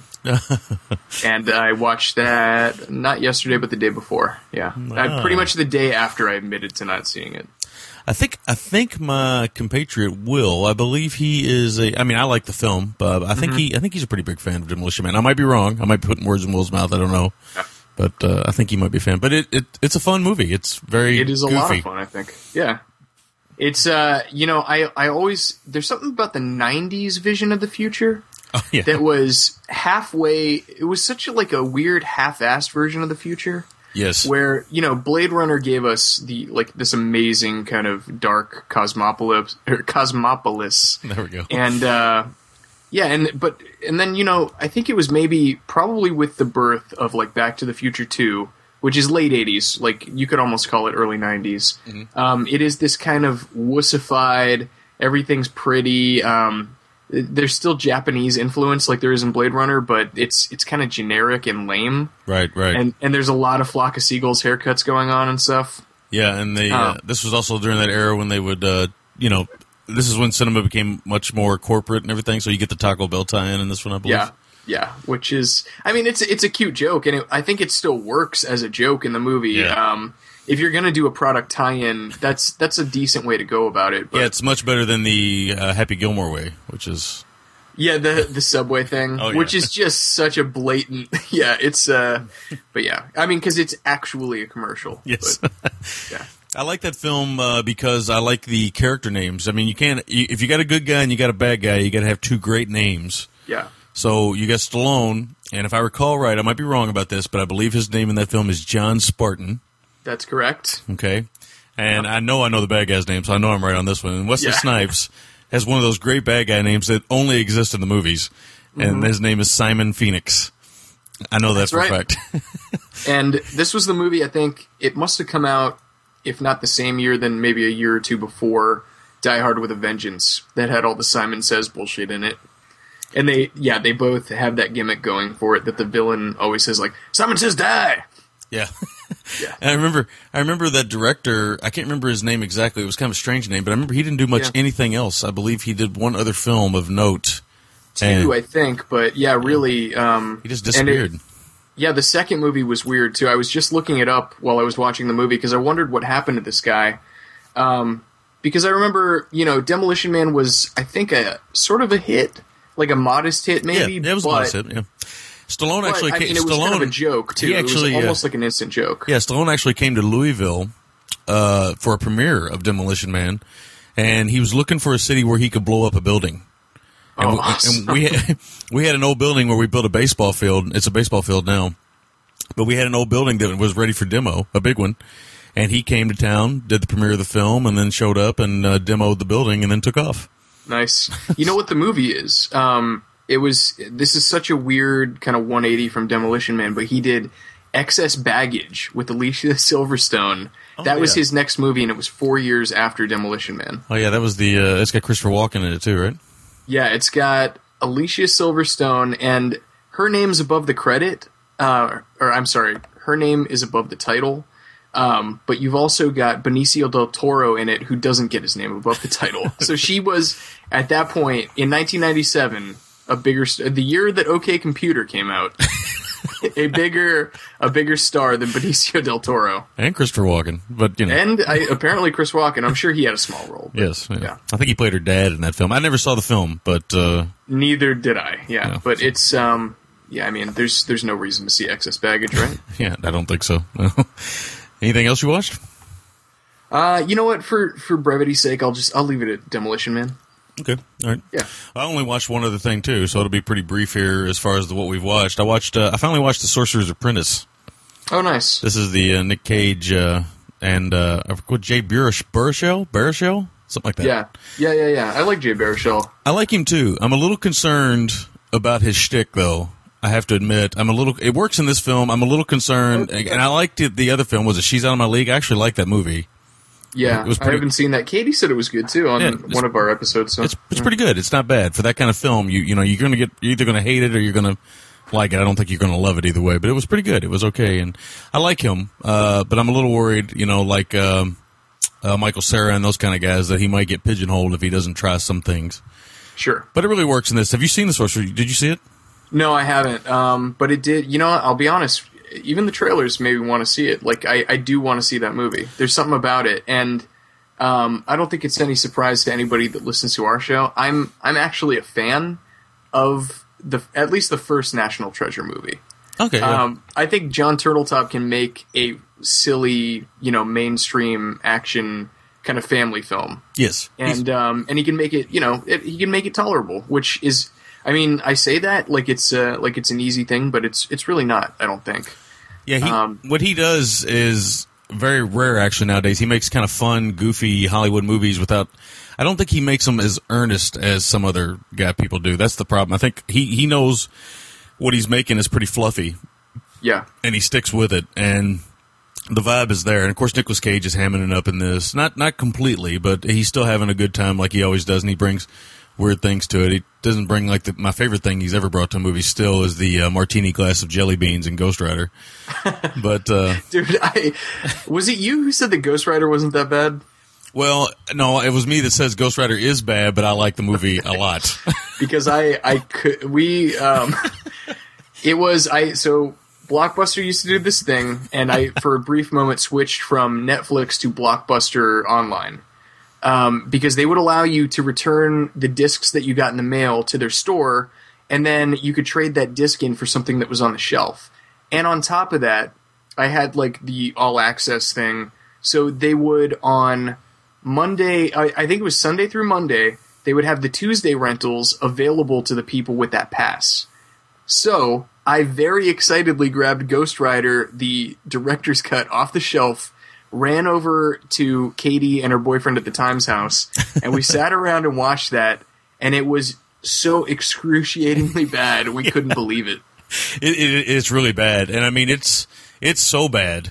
But I mean, it really is. Like I, I, I couldn't laugh at it. Like after Yeah. a certain point, I Understood, was like understood. the only the only joy I think I got out of that was watching Katie squirm that much while we were trying to sit through it. yeah, yeah, and of course you know they're making the sequel right now. You know, and he just got arrested and all the other stuff, but they're making that sequel, and it's a Neville Yeah. Dean and Taylor sequel, and I can't imagine what a train wreck this might be. Yeah, it could be. Um, I wasn't a huge fan of Crank 2. I liked the first Crank. I thought Gamer was okay. Um, so we'll see what happens with those guys. I think those guys, in certain circles, get too much credit.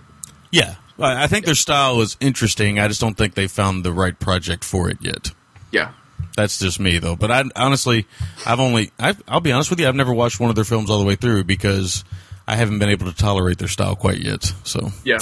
maybe this You will know be what, the first Rick? time. Um, can I let me? I'm gonna unplug my headphones, and you tell me if there's a difference in the sound quality when you speak. okay.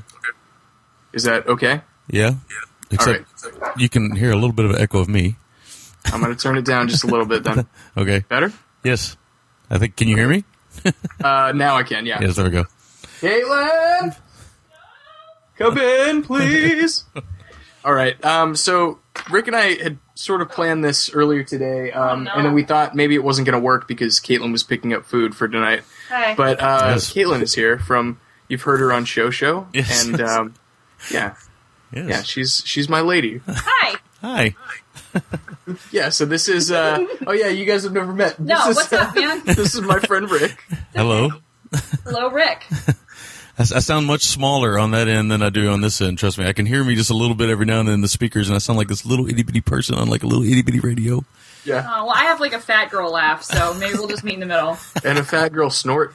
Oh, thanks. Awesome. We're so in love. Yep. Yeah, that's how you know. That's how you know, right there. Yep. Yeah, yep, yeah. It's like that awesome looking movie, How Do You Know? Oh no! How do you know? Yeah. Oh no! So what what did you plan? Well, we're we're gonna review Arena. I think we we just got finished talking Ah, good. about movies that we've been watching lately. Okay. Um, I don't want to hijack the show, Rick. Um, but like, Caitlin, have you watched anything lately aside from Arena? Like maybe one. We we each did one. Oh man, I mean everything that I've seen everything with you. So I don't Okay, know. so Arena yeah, from 1989. Yes. Yeah, so let, we I think we can jump into it. That was uh was a good Nick Cage mini talk and uh, good whatever it was that I said. So Mm-hmm. yeah, I was thinking about Snake Eyes today. okay, good. Oh, nice. Yeah. Nice title to Brian De Palma. I got a I got a blowout in the mail today. Blowout. on- Oh, did you get the Blu-ray? yeah, I got the blue. Yeah. Oh god, we watched a um a less than awesome copy of it recently, Uh-huh. and uh, it was the first time that Caitlin had seen it, and It was it's good. I love that movie. Oh yeah, it's, it's a brilliant, brilliant movie. Yep. All right, so we will start talking about Arena. I, I guess I'll uh, I'll synopsize it then. If uh, well, uh, yeah, I guess I can. Uh, they- okay, there's a synopsis here because I wasn't about to make up one, even though it'd be pretty easy, I guess. yeah. All right, so this is Arena from 1989, uh, directed by. Here's there's the first attempt at this. I'm I'm I'm going to think that this is the correct way to say his name, Peter Manu- Manugian. I think Yikes! I think so. I hope not, but yeah, it might be. Maybe it's Manugian. I doubt it though. God. Uh, he was trying to capitalize on the '80s craze of noogies. yes, Is that what you Oh, think? jeez. what a craze that was. Um, yeah. but the uh, synopsis is uh, an intergalactic fighting competition between champions of various worlds has traditionally been won by species much larger and stronger than humans. So, Despite the handicapping, which makes no fucking sense. of course. I couldn't follow that. I, my, my one regret before we start doing this is that I didn't make an audio clip of the character of Horn, yelling Horn. Oh, I thought your one regret was that you didn't wear a gold diaper uh, and and shoulder pads to this recording. Although you know I can't see you, so I don't know Yeah. if that's true. I could have answered with video, but maybe we shouldn't go there. Okay, yeah. yeah. But uh, yes, no, the uh, Is that this, your JPEG, Rick? Yeah, I'll hit you up one. Um, This film, I had seen this film a few times. I'd seen it uh, back in the day. Um, I think I was uh, still in high school. I'm older than Miles, for those of you who don't know. Probably a whole generation older, actually. Two years older. Yes. So you were uh, you were a senior when I was a sophomore. yes. Is that That's not true. Is it? Well, I'm 46. Yeah. Well, then you're older than me, brother. I mean, Oh, okay. I'm 18 now, so it's Yeah. okay. Okay. that was Well, your- he'll be 18 next week. Shut up. All right. Um, so I had seen this a few times. I had rented this. I saw Miles had posted before uh, talking about it. this. Looks like something he would have rented back in the day for like yeah, a This was sleepover. a, definitely a sleepover sort of movie. And I had actually done that. So I'm actually of Yeah. that generation that had rented this movie for a sleepover. And we rented it often. It was kind of a goofy fun and, uh, you know, little semi nudity, something we could get away with, right? So, Yeah, Uh, I think that's why that's why we have similar tastes in movies a lot of the time, though, is because I think you and I would go for the same sort of movies Oh, uh, if we had a bunch of you know friends over for the weekend and we were renting something. It was I I rented like a handful of full moon movies over the years. Mm-hmm. I saw you know what what is it Bloodstone yes, yes, the subspecies films. huh? the subspecies movies yeah all like all that stuff the puppet master ones were huge with my friends and i and this just you know we never got around to this one but it seemed like something that would have been right up our alley when we were you know like 13 14 Yes. yeah And speaking of that, you know that Manugian uh, directed Demonic Toys, right? oh my god Yeah, I saw that Didn't today. I was wondering realize if you knew that. so i've seen two of this guy's movies Yes. but why Oh, he also directed Seed People, which was another full moon film, but I never saw that one. oh yeah i've never seen that one either i've seen it i guess i've seen a good uh, portion of his oeuvre Yeah, well, he's he, on his second unit stuff. I've seen a ton of his stuff because he did he did uh he's just uh, worked on Galaxy of Terror, on uh, Doctor Dark Knight? Yeah, Doctor Heckle. No, on Doctor Heckle and Mister Hype. He worked on. titanic i think he was uh, yeah He worked. He was the second. He was the first assistant director on one of the weirdest films I think is ever, that exist recently from 2005 called The Ape. Have you guys ever seen the James Franco oh film? with The james Ape? franco Yes, that film. Holy fuck! I have no, not. I I, want you know to what? I now. haven't seen it. I've seen that sitting on the shelf a million different times, and I've been so tempted to grab it, but I've never gotten the nerve. Such an odd, odd decision there. But anyway, Uh, uh, okay, so uh, we can start talking about it if you guys want to talk. You guys want to break it in? You want me to break it in? What do you want to hear? Uh, I think you you tend to take notes, right? Did you take notes on this? Uh, Miles, I always take notes. You know this by oh my now. god! I took notes, but I need to get my phone. you took. Go get your phone. Hold All right. on, I'll be right back. But yeah, Rick, why don't you kick it off? Okay. Also, want to say that he Um, did. I Uh, can't believe two people took notes on Arena. also, want to say that he also was a first assistant director on uh, Metal Storm: The Destruction of Jared Sin, another film. I Oh like. my god! And uh, So it makes sense that he would be a sci-fi guy now, though, yeah, yeah, yeah, totally or a makes sense. sci-fi guy. He's still out there, you know. He, you know, he's he's uh, did some production work. He produced a meatloaf home video and some other stuff. so he's all over the place. Ooh, the Dungeon Master. Seriously, did he direct Yeah, that? Rick, I, I meant to ask you too. Oh. It, have you ever had a female guest on before, like a female reviewer? I think actually this that Caitlin might be the first one. Actually, I was gonna say. Really? I Yes. feel bad for Emily or somebody, Oh, you know, like s- Erica, who's hung in for all Well- these years now. well, actually, Sorry. Alyssa was supposed to come on at some point, but the timing just hasn't worked out and stuff. But this has worked Yeah. out, so you know. And actually, it's it's funny. This is going to be the first episode with two because Will's wife's on the first review. So Oh my god, that's right. Okay, so that's I, I feel better now that Will's wife is the first. I'm that's so glad I took notes. so Yeah, yeah, glad. this is good. They're not like really good ones, but I took them, Yeah. and that's good. well, we'll see, we'll see, we'll see, we'll see. I'm excited to hear them either way. All right, I'll. Uh, Hey, Rick- yeah, Rick, why don't you why don't you start it off though? I think All right, uh, all right. So I'll get going, and and I don't know if Caitlin's aware of this. I don't know if she listens to our show at all. But we don't typically review by story so much as we review by kind of commenting on the film and That's kind of better. kind of yeah, it is. Trust me Those are the notes that I took. there you go. So the film kind of opens immediately with some some gladiator games. You get a you know I always thought was kind of odd. There's a red and a blue spotlight. I don't know what that means, but yeah, it's there. Um, the film's basically kind of a, I guess, kind of like if you were into like special effects mass making back in the '80s, early '90s. Yeah. this is Yeah. a, this is a Fango movie for sure. Yeah, yeah. Like this is a Fango movie, and and really, I'm a I'm a lifetime Fango reader. I've been reading Fango forever. I still read Fango. yeah. Um, it's just a, a favorite magazine of mine. It reminds me of my childhood. It's blah blah blah. But this was in the magazine. That's how I knew about it. So I was gonna say either Fango or Starlog because it, it seems like more of a Starlog movie only because of you know it being in space. It blurs the lines. Manugian Yeah, it really blurred the does. line. Yes, he really blurred it there. But what I always love about these movies with these gladiator circles or these these fighting contests and all these things, Kumates, if you will. yeah, kumites, if you will. There you go. There's always this, you know, there's always this guy that's you know willing to cheat a little bit.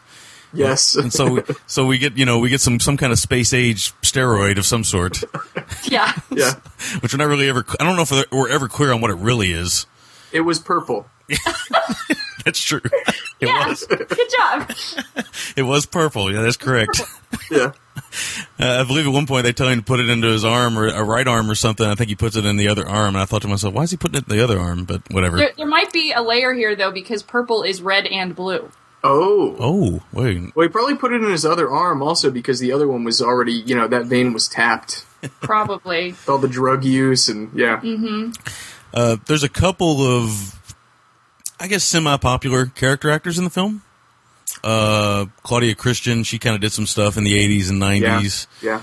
Armin Shimmerman, who was uh, Quark, I believe, on the Star Trek shows. He plays Weasel. Oh, okay. Yeah, yeah, yeah. Weasel who looks more like a rat, but you know, whatever. Like a possum to me. Yeah, But a Or possum Billy can... Crystal. yeah. A lot like Billy Crystal. Yay! Uh, Hey. Uh, there's uh, Hamilton Camp who played the forearm thing, forearm guy, Shorty. That was rough. Oh my god. Yeah. He's what pretty- was you know was that? Did they do anything to his voice? Do you think? I believe they had to have done something to his voice because I believe he was English. I'm not positive, but he was in a ton my of stuff. I believe he, he was in a ton of stuff I used to watch growing up, and Oh, okay, I, I I didn't really recognize him, but he did look like one of those kind of guys. Mm-hmm, He would on, just pop up and everything. on the arms, I do I do want to say something here because Better than CGI. well, okay, first of all, Just say it. Just say it. Okay, yeah, no, it's better than CGI, I guess. But but here's what I liked about it. Occasionally, there would be uh, like real arms in replace of of the dummy arms. yes, Um, so I liked that, and I also liked how like he would turn sometimes and wasn't mindful of his dummy arms, and they would flail out like like he was just some like. Like hit him in his gut. yeah, but it reminded me of like like a sixteen year old boy when their arms just like hang to the side and they like Yeah. flailing around. it was so funny. And then they kept trying to like cut away, like, oh, Don't look at the arms. Don't look at the arms. Yeah. But it ended up being this weird thing where I kept going, "Oh, that's right. He has four arms." Yes. Yes. Like the whole movie, I was like, Well, he even says it right at the beginning. He's like, "I only got four hands," Yeah, he does say that. but "Right? which is, I, I, you know, I'm What do you sure, want from me? I'm sure that that character was written just so that line could be in the movie. exactly. Oh, man. Yeah, But the he they gave him the oversized suit as well, that's right. so they can you know Boobs. make yeah. Did you notice the He did breasts? have he did have some breasts, but Yes, he you did. know, those could be testicles on an alien. No, he had like DMV lady boobs, like big, like. But I'm fat saying you don't boobs. know his anatomy. Those other two arms could have been like penises, even. Ooh. Oh, There was a missed opportunity with the forearms, and that they uh, I think at one point he's rubbing uh, Steve Armstrong, which is the most blatantly vanilla Yeah. hero Yeah. that was name weird. ever. he could have been Like, doing the slam forearm good thing. body. Yes. That was really uncomfortable. There's a But- couple parts in the movie that made me really uncomfortable. Yeah. Yes. I don't know. I was re- I got really relaxed all of a sudden in that scene, Oh, well, that's good. We'll except talk- for except talk for about that one later. part. Oh, okay.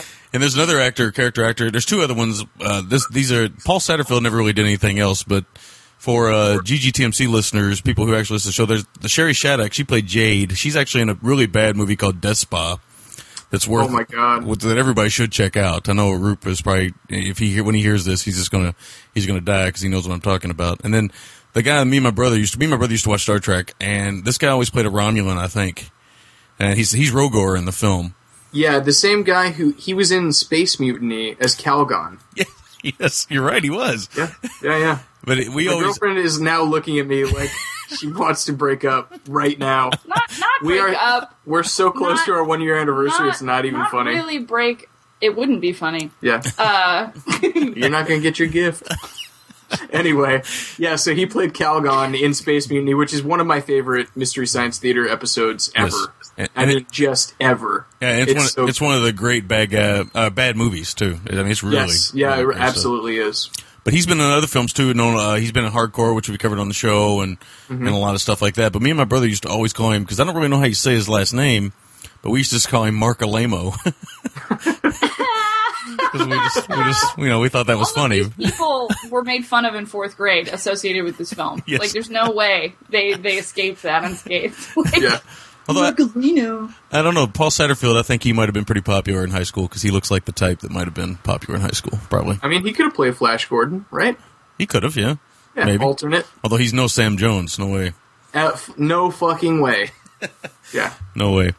But uh, a couple other things. There is some talent behind the camera as well. Cinematographer Mac Allberg. He shot a lot of good stuff. I, I, don't, I don't know if uh, Miles, if you know Mac Allberg's work, but uh, I think he No. he may have shot Spinal Tap. Maybe, oh my god. maybe. I'm not positive on that. Let me. Let I was me going to say this this had a spinal tappian quality to it. double- Did it really? It kind of well. Yeah. he well, may- and, and in that sense, I meant it was a shit sandwich. yes, it was. Uh, it was. A, No, I mean the movie doesn't look terrible. It's It it has got doesn't, that actually. it's got that '80s kind of haze about it. all right. Um, but I think a lot of that is due to the costuming and that you know all of the all of the rich people in the future have either like shimmery clothing or satiny. Like there's some sort of re- like reflective quality to the clothing that they wear. Mm-hmm. Okay. um, and including their sheets that they sleep in. They're shinier. Yeah, they're way shiny. Yeah. I was wrong. He did not shoot Spinal Tap, so we got that. Okay. I was wrong about that, but. I'm just going to give you a list of some of the things he did shoot. Okay, so Is this gonna is this gonna blow my mind right now, Rick? Or hurt my feelings. this will both blow your mind and hurt your feelings. Okay. Okay. Okay, so he's on he's on Nocturne and Hell Night, which we've talked about before before Caitlin Yep. showed up. Uh, he also did uh, My Tutor, which is one of my favorite uh, guilty pleasures when I was a teenage boy going through puberty. Never seen it. Uh, it's a naughty movie. Uh, okay. it sounds like a teenage, like the tutor fucks them or something. Uh, yeah, it's something like that, but it's got Crispin Glover in it. Oddly, Awesome. uh, very weird. Uh, Chained Heat, Metal Storm. I talked about those Oh, okay. already. Uh, shot Trancers, Reanimator. Oh my gosh. Oh, Sh- It he- do- you know what? I can see, I can see Reanimator. He shot pretty much everything that uh, Gordon has done, and then he's done stuff like. Uh, Wait, did he do From Beyond? Uh, yes, he did actually. Yes. Oh, he did. yeah. did- That you know what? I see, I see that for for sure. he did Robot Jocks as well. Oh, I s you know what? I still haven't seen Robot Jocks. I'm so ashamed of myself. But at one point, at some point, even with all that greatness, At some Yeah. point, his career went off the wire, went off the rails bad, bad to big time. He got into my boyfriend's back. Um, I love that. Don't fu- shut the fuck up, dude. I love that movie. He did uh, a, a great TV movie that I watched as a youngster because it showed uh, um, the lady that played the mom on Family Matters or Oh. whatever that show was, Breast of My Breast or whatever it was called, the What? The TV movie. He did- My bre- my breast. TV movie was called My Was Breast. this a lifetime movie? you know, it was I think it was on ABC, but it, it was a big deal. About bec- breast cancer. yeah, it was a big deal. Okay, all right, that makes more sense. Elizabeth Baxter Burney, that was her name, right? Yeah, Yeah, I yeah, was, yeah. like, no, that's stressing out uh, over here. you're not Family Matters. Yeah, Um, yeah. Okay, it was Family Ties, right? What is- family. No. what was what was it? I don't know. I they don't- that's they not- all lived in a two-story house. Oh wait, you know what? They're that Maybe neighbor. maybe Family Ties. Maybe, Mi- Mi- I can't Michael remember J. if it Fox was on the show, right? Yeah, yeah. Uh, Oh, that's that's Family Ties. Yeah, there we go. That's that's the one. She played the mom, but it I was a thought bit. you meant the mom from like the Urkel show. No, no. Family Matters. It, wa- it was a very big deal because there was a full breast shot in a TV film, and at the time, yeah, yeah, she shows her breasts in the film, and It was medical. I guess they they must have gotten away with it because of that. Yeah. yes, yes, it was. I wonder if they just showed one breast. They did, they did. I remember Okay. it. I remember it vividly. It was So- a uniboob. Rick, after after that breast shot, did you and your brother start wrestling on the uh, like living room floor immediately after? Yes. Actually, I think he. wa- I think I was older by then. and I didn't want him to be around me at that time. It was kind of creepy then at that point. But just to keep going, he shot the uh, Ba- Brady Bunch movie. He shot uh, Oh, awesome! uh, all kinds of great stuff, uh, including uh, Deathbed, The Bed That Eats, Oh my god! oh my god! I've never seen that. Evil Bong, and of that makes course sense. uh, my favorite that he shot, uh, one of the great bad movies of all time, Good Burger. So Oh my god! he's had a varied career. So there you go. This guy's like uh, the Michael Chapman of bad movies. And the funny thing is, he's from he's from like Switzerland or Germany or somewhere, and he's like you know he Oh. comes over and shoots like Beverly Hills Cop three. That's that's always amazing to me when these craftsmen, like I mean, these are guys who take their profession so seriously, end up shooting a movie like Arena. It's I mean, it's stunning. What'd you guys think about the music in the movie? Okay, wait. I have something specifically relating to the music. Uh, when uh, not Christopher Reeves is making out with sexy blonde lady, it, like she basically walks up and says like, "Hey, you're really attractive," and he's like, "Hey, uh, we should hang out, you know, and relax." and then she's very coyly saying, "Am I supposed to help rel- you relax?" or something like that. And then he goes, basically, "Yeah," and then they look at each other, and then she hands him her microchip business card, and which they're just like gonna have sex. Like that's all it is. There's nothing like, Yeah. intri- you know, the, He it's should have just handed her like, or she should have handed him like her hymen or something. something like that, something more symbolic. At least it was so cheap. But when they get there. He walks in. She's not ready yet, which means she doesn't have her perfume on yet. And then That's right. she and then she puts her perfume on. If that's how she puts her perfume on all the time, that's really weird. But I don't know if she was expecting him to watch anyway. That's how they do it in space, Caitlin. Oh, okay. My my whole thing was the thing that struck me is really funny is they're having like a obvious rendezvous and they're playing totally falling in love music. like like the kind of music you should be playing when there's like a real beautiful moment happening when really these people are just fucking. Like that's all that it's just gonna be space sex. and also, we we already Sick. know that she's like double crossed him at this point in the movie. Yeah, it just didn't which make may be any a spoiler. sense. So why wouldn't they do the bum bum bum bum Yeah. that sort of thing? Yeah, and I then don't- she comes in with champagne. You know, that's bad news. I don't know. She doesn't drink it, obviously. Oh yeah, yeah. That, that's a problem right there. I mean, how many movies have you, have you seen where you know she she's at least got to attempt to drink it? She don't even attempt to. No, no, no. And Slam Goodbody's just like, oh man, he just he just downs so it, you innocent. know. Yeah. So innocent. what I loved about her apartment though was I've never seen more use of water in a space. Yeah, there's got to be like a mildew issue for her place, right? I mean, like that's like black mold waiting to happen. Hey, look, I've owned fish tanks. I've owned like twenty nine gallon fish tanks, and they're a bitch to keep clean. I can't imagine keeping this place clean. I bet her lungs look like a six month old pumpkin. Nice. I don't think I'd ever thought that would be something that would be said on the show ever. I just thought of it just now. You're welcome. It could have been a show show exclusive, but I'm a giver. That's right. Yeah. You've already talked go. about the uh, the really bad gladiator costume, which is totally Yeah. true. That's uh, the- about, about one of the worst ones you'll ever see, with some awful football pads. I mean, these football pads are these shoulder pads he's wearing. I mean, they're just awful. They just look like knee pads or something. He just put on his shoulders or something. It's just Yeah. But terrible. didn't it? But didn't It's like it almost kind pre of, Leatherhead kind of. Uh, yeah, or his his weird gummy suit kind of looked like Lilu's jumpsuit in The Fifth Element a little bit.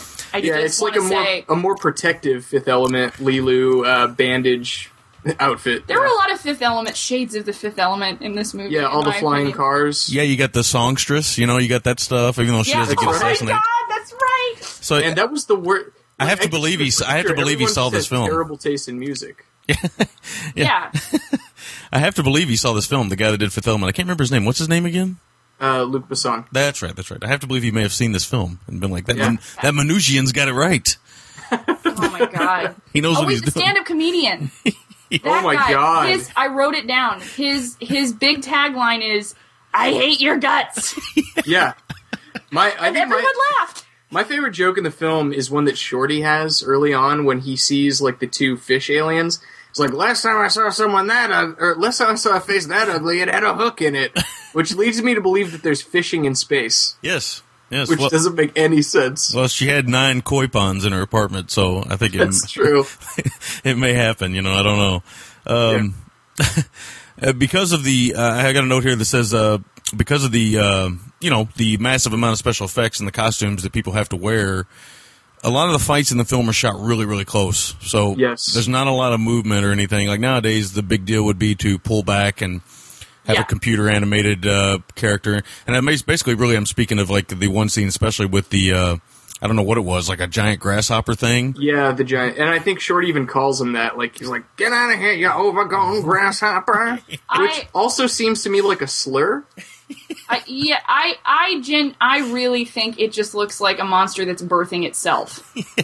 It was Like, very Yeah, it did look Really- like pregnant legs giving It birth was to a worm or something. Some weird inverted mess up in in evolution. That thing. I don't know what was going on with that. Was It that the scared point- crap out of me. Caitlin, in, in that fight, was that the point when you texted me, "Arena is weird"? Yes. yes. you know, Yeah.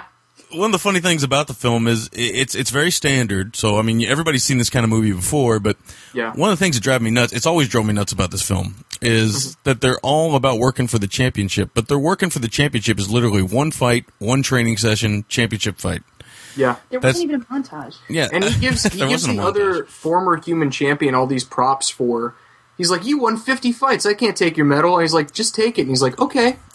and then he wins like four fights, and then the commissioner of like monster boxing is like, "Hey, we want uh, Slam Goodbody to fight Thorn for the championship." that commissioner Right reminded now. he reminded me of that guy on Saturday Night Live that does the Prince impersonation. I can't remember his name. What's his name? The uh, Who d are you talking about now? yeah yeah he's like he, well he used to be on there. I don't know if he's still on there now. Uh, I can't remember his Will name. Forte? Is it Or Will no, Forte? I'm sorry, not uh, Fred Armisen. Yeah, yeah, Armisen. That's who he reminds me of a little bit. Okay, The the box, the uh, commissioner, not the not Rogar, or whatever the hell his yeah, name was. not Rogar.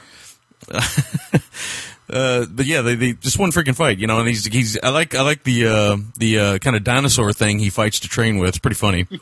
Yeah, they're gonna go get some lunch. Yeah. I like that part. Want to go get something to eat? Oh man, kid, you're strong. Yeah. There's all kinds of little moments like, and he's like, "Good good job," and he's like, "Okay, Steve, okay." Yeah. yeah. All kinds of little moments like that. It's very funny. Oh man, it's pretty great. They- I they- like that he has lobster claws. Also, yeah, yeah, yeah. It's very strange, and he's very rubber, I, you know very what? rubber. I gotta say the sorry to interrupt, Rick, but I, I really liked the the makeup stuff in this movie. I thought it reminded me a lot of Guyver 2, Dark Hero. yeah, yeah. Yeah, there's. I mean, that's another really cheesy, uh, pretty bad movie, but you watch it because there are some great monsters, great looking monsters fighting. And I think this would actually make for a good double feature with Guyver 2. That's actually a, a very big uh, Fangoria film too, as well. Star- Yeah, and it Star Wars. was. Both of them, I think, right? Yeah, yeah, around the same thing. You had uh, Mark. Fuck. How am I forgetting the guy who was in I'm Mark not. Hamill? I'm not aware Mark, of Mark. Hamill turning into a giant centipede. yeah, I'm not aware of Mark Fuck's filmography, but I'm sure. Yeah, Mark. I think he was in the There's film that uh, There's that an Will umlaut in reviewed. there. Yeah, there you go. Yeah. oh, nice. Oh, wait a minute. Hang on a second. I gotta check something real quick. Oh, you're going to check if Mark Fuck actually was in that film that uh, Will reviewed? No, I just discovered that the guy that starred in one of the Guyver films, Guyver Dark Hero, is David Hayter, who does the voice of Solid Snake in all the Metal Gear move, the games. I had no and idea. uh, and wrote I think the first two X Men movies. yeah, yeah, you're right. Yeah, yeah, Wow. what yeah. a s- yeah what that a guy's small had a world. very strange career. Yes. Small world. Okay, I only got a few more notes here. Um, one of my favorite things we know, and this is always a true sign of evil, and yeah, I know you guys are going to agree with me. You always know when your bad guy is really, really tough and really, really bad, and we're talking about Horn here, because Right. he grabs two security guards and he bumps their heads together. Yeah, he, cra- he crashed them together. The bad guy always goes like throws the like the good guy into the audience and then starts beating up the patrons. Because he's bad. That's He's always bad. the thing to do. Crossing the line. Because I think I think Zeus does that in No Holds Barred, right? I think you're right. My God. Oh my God. And that's the same year. This was a big mo- this was a big year for things fighting each other in movies. And I say things in regards to No Holds Barred as well. yeah, Yes, No Holds Barred's a lot of fun. I like that film. It's fucking great. we had fun watching that. Dookie. Oh my God. That was a mess. It was a mess. I know. Literally. Yes. All right. But uh, Yeah. Sorry, Rick. yeah, I mean, I, I, I just saw that moment and I knew, you know, I knew then that Steve Armstrong had to win because. Yeah. you can't have a character that exists that you know treats the poorest you know bland security guards that you can't tell the No. difference to you know the stormtroopers quote unquote Mm-hmm. uh, you know and this film we might also say we, we probably neither one of us mentioned none of us mentioned this but this film totally rips off star star wars in the beginning Don't even get me started. I can't. I was like, are we just going to hang out in the bar the whole time? I don't see it. oh man even to the point to where the model of the the engines on the last ship that the zooms by the back end of it looks exactly like this, the uh, princess leia ship so Here's what a dork I am. I also think that bar, the actual bar, looks like the bar in the new Star Trek oh, that Chris Pine kicks everybody's ass in. Oh, yes. It's like the, it's like the same bar. this I is think true they recycled the set, probably, most likely. Yeah. What's well, you know, we- J.J. Abrams is very thrifty. Yeah. It's very odd because the, I thought, you know, at first I thought maybe they just recycled the uh, the kind of fast food set that they Oh my that God. Shorty's cooking in. The really weird thing about that They scene must is have actually. yeah, the really weird thing about that scene is I can actually remember tables. I don't know if they have them like that anymore, but I remember tables like that in like McDonald's I would go to when I was a kid with the little little Yeah. circular seats and stuff. Oh and yeah. totally Oh, yeah. remember those things. And they had the iron bars that came out, and I always ended up hitting my shin on them or something like that. Yeah, I always got messed up on those things too. I was not a fan. They're dangerous. I actually fell once and I got my foot anyway. That hurt a lot. It was bad. But uh, yeah, the film's a very standard film, but it's it, it, it's it's simple fun. I think uh, you know we went over the the fact that Shorty's kind of like he kind of adopts Steve Armstrong and he takes him into the you know you get your standard tropes of like the underground v- element on this space station and you know the- Takes him into the womb of the space station. yes yes So that he might be reborn. yes Symbolism? Maybe. There's a lot of this that makes no sense, but it's supposed to mean something. I know that. It points to something bigger, we just don't know what it is. It's you know what the giant the symbolism is USA. USA. yeah. yeah there's a little bit of that going on too. And also white people are awesome. white white blonde haired dudes Yeah. can Yeah. beat up any other species Yeah. or race on the planet. I was gonna this talk is a about really uh, yeah, There, this, I was concerned. Hitler Yeah. Hitler would have loved this film. he would have loved Oh, he would this have been movie. such a fan. Yep. Yes, you can't ask for a more, uh, like I said first, you know, earlier, a more bland kind of everyman American, or not even American, I guess maybe we should say Aryan uh, yeah, that's right. hero. I mean, he is just, you know, I'm, I'm kind of glad this guy didn't do anything else because I'm a fan of these kind of films. And, you know, typically if we got a hero like this, I tend to follow all their films to kind of see what they do. Uh, Yeah. We do that with all these kind of crazy B actors like Sean Donahue and, and all, you know, all these guys, even John the- Don, of course. Yes, all these Sean Don, all these kind of guys and stuff. But this guy didn't really go and do anything except soap operas, I believe. So, which Yeah. totally fits his kind of character. You can, and also let me mention this. This is my one last note. You know, he's really messed up from the drugged uh, kind of cognac and everything because his hair's messed up. yeah, that's right. Nothing- Hair's greasy. yeah, Yeah. nothing else about him is really messed up except that his hair looks uncombed. So you know he's drugged, and the doctor's like, he's had a lot of poison. Yeah. I think uh, I think that the the best way to describe our hero in this movie is efficient. He's a very efficient hero. He just uh, He like kind of- clockwork, he- like a German watch. Exactly. He moves through all the plot points uh, swiftly, and you get everything that's going on, and then it's over. Mm-hmm. and then you're going forward. Yes. I really got invested in his comp. Oh, man. Wait, mine? No, his. Oh, Yeah. yeah. Nice. But uh, that's pretty much all my notes. If you guys want to talk about a few other things I might have missed. Um, no. what? Come on, Miles. You got to have something. Well, you know me. I don't take notes, but Caitlin, do you, do I- you have some notes? I'll riff. I, can. I'm a a good riffer. Okay, I could not help but start to write down. And I, I mean, every movie kind of reminds you of another movie, but this movie had a weird quality of like drumming up really vivid kind of like recollections of movies I had seen. And I don't know if if I was alone in this, but the, I made a list of the movies that this movie reminded me of. Bridge which on the is- River Kwai. Right. Good. Yes. So I have um, I have Fifth Element, Strip Striptease, Ooh. Beetlejuice. Ooh. I mean, Xena, I guess, isn't like, you know, a movie, but there was some Xena, like, I think it was the score and like those high, weird angles because they were trying to balance the short guy next to the super tall guy all the time. Okay. So you had those weird, anyway. Uh, the f- uh, I already said the fifth one. Rocky, Star Wars, and Gladiator, like specifically. Yeah. Yeah. Yeah, it has all those qualities. It definitely does. yeah, I mean, not just plot stuff though, like the outfits and uh, I don't know, it was really creepy. Um, And Stairway to Stardom. and I put on Stairway to Stardom because there were those horrible routines, like twice. Like Yeah. there was the the dumb singing girl, and then the bad comedian. Yeah. And I already went over his punchline, but Now, is it wrong that I thought that the evil girl was actually quantifiably sexier than the nice girl so who, much better looking. who we were supposed to be rooting for in this movie? Yeah, Is that wrong, Rick? I don't think so. Sherry Shattuck, the uh, Yeah. girl that's in Despa. Yeah, I, I like the other girl. Like she's always fun to see in those in those kind of full moon movies, these low budget kind of action or horror stuff, like you know movies. But um, yeah, the other girl, the blonde girl who's like devilish, was so much better. I thought and so much better looking. Yeah, yeah. Claudia Christian is she's a little uh, well. I don't want to be- sound too mean, but she's a little she's a little homely, a little uh, she's boring. yeah. And she's The girl said it. It's just the it's the eyebrows I think is the big part of it. she's got a little bit of a manly jaw too.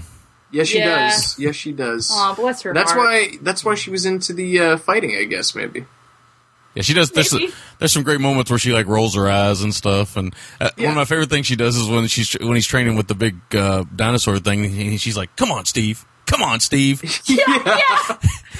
It sounds kind of lame, but it made me laugh every time she did it. It's like, "Come on, Steve!" Yeah. Uh, She- she's kind of the boof of the movie.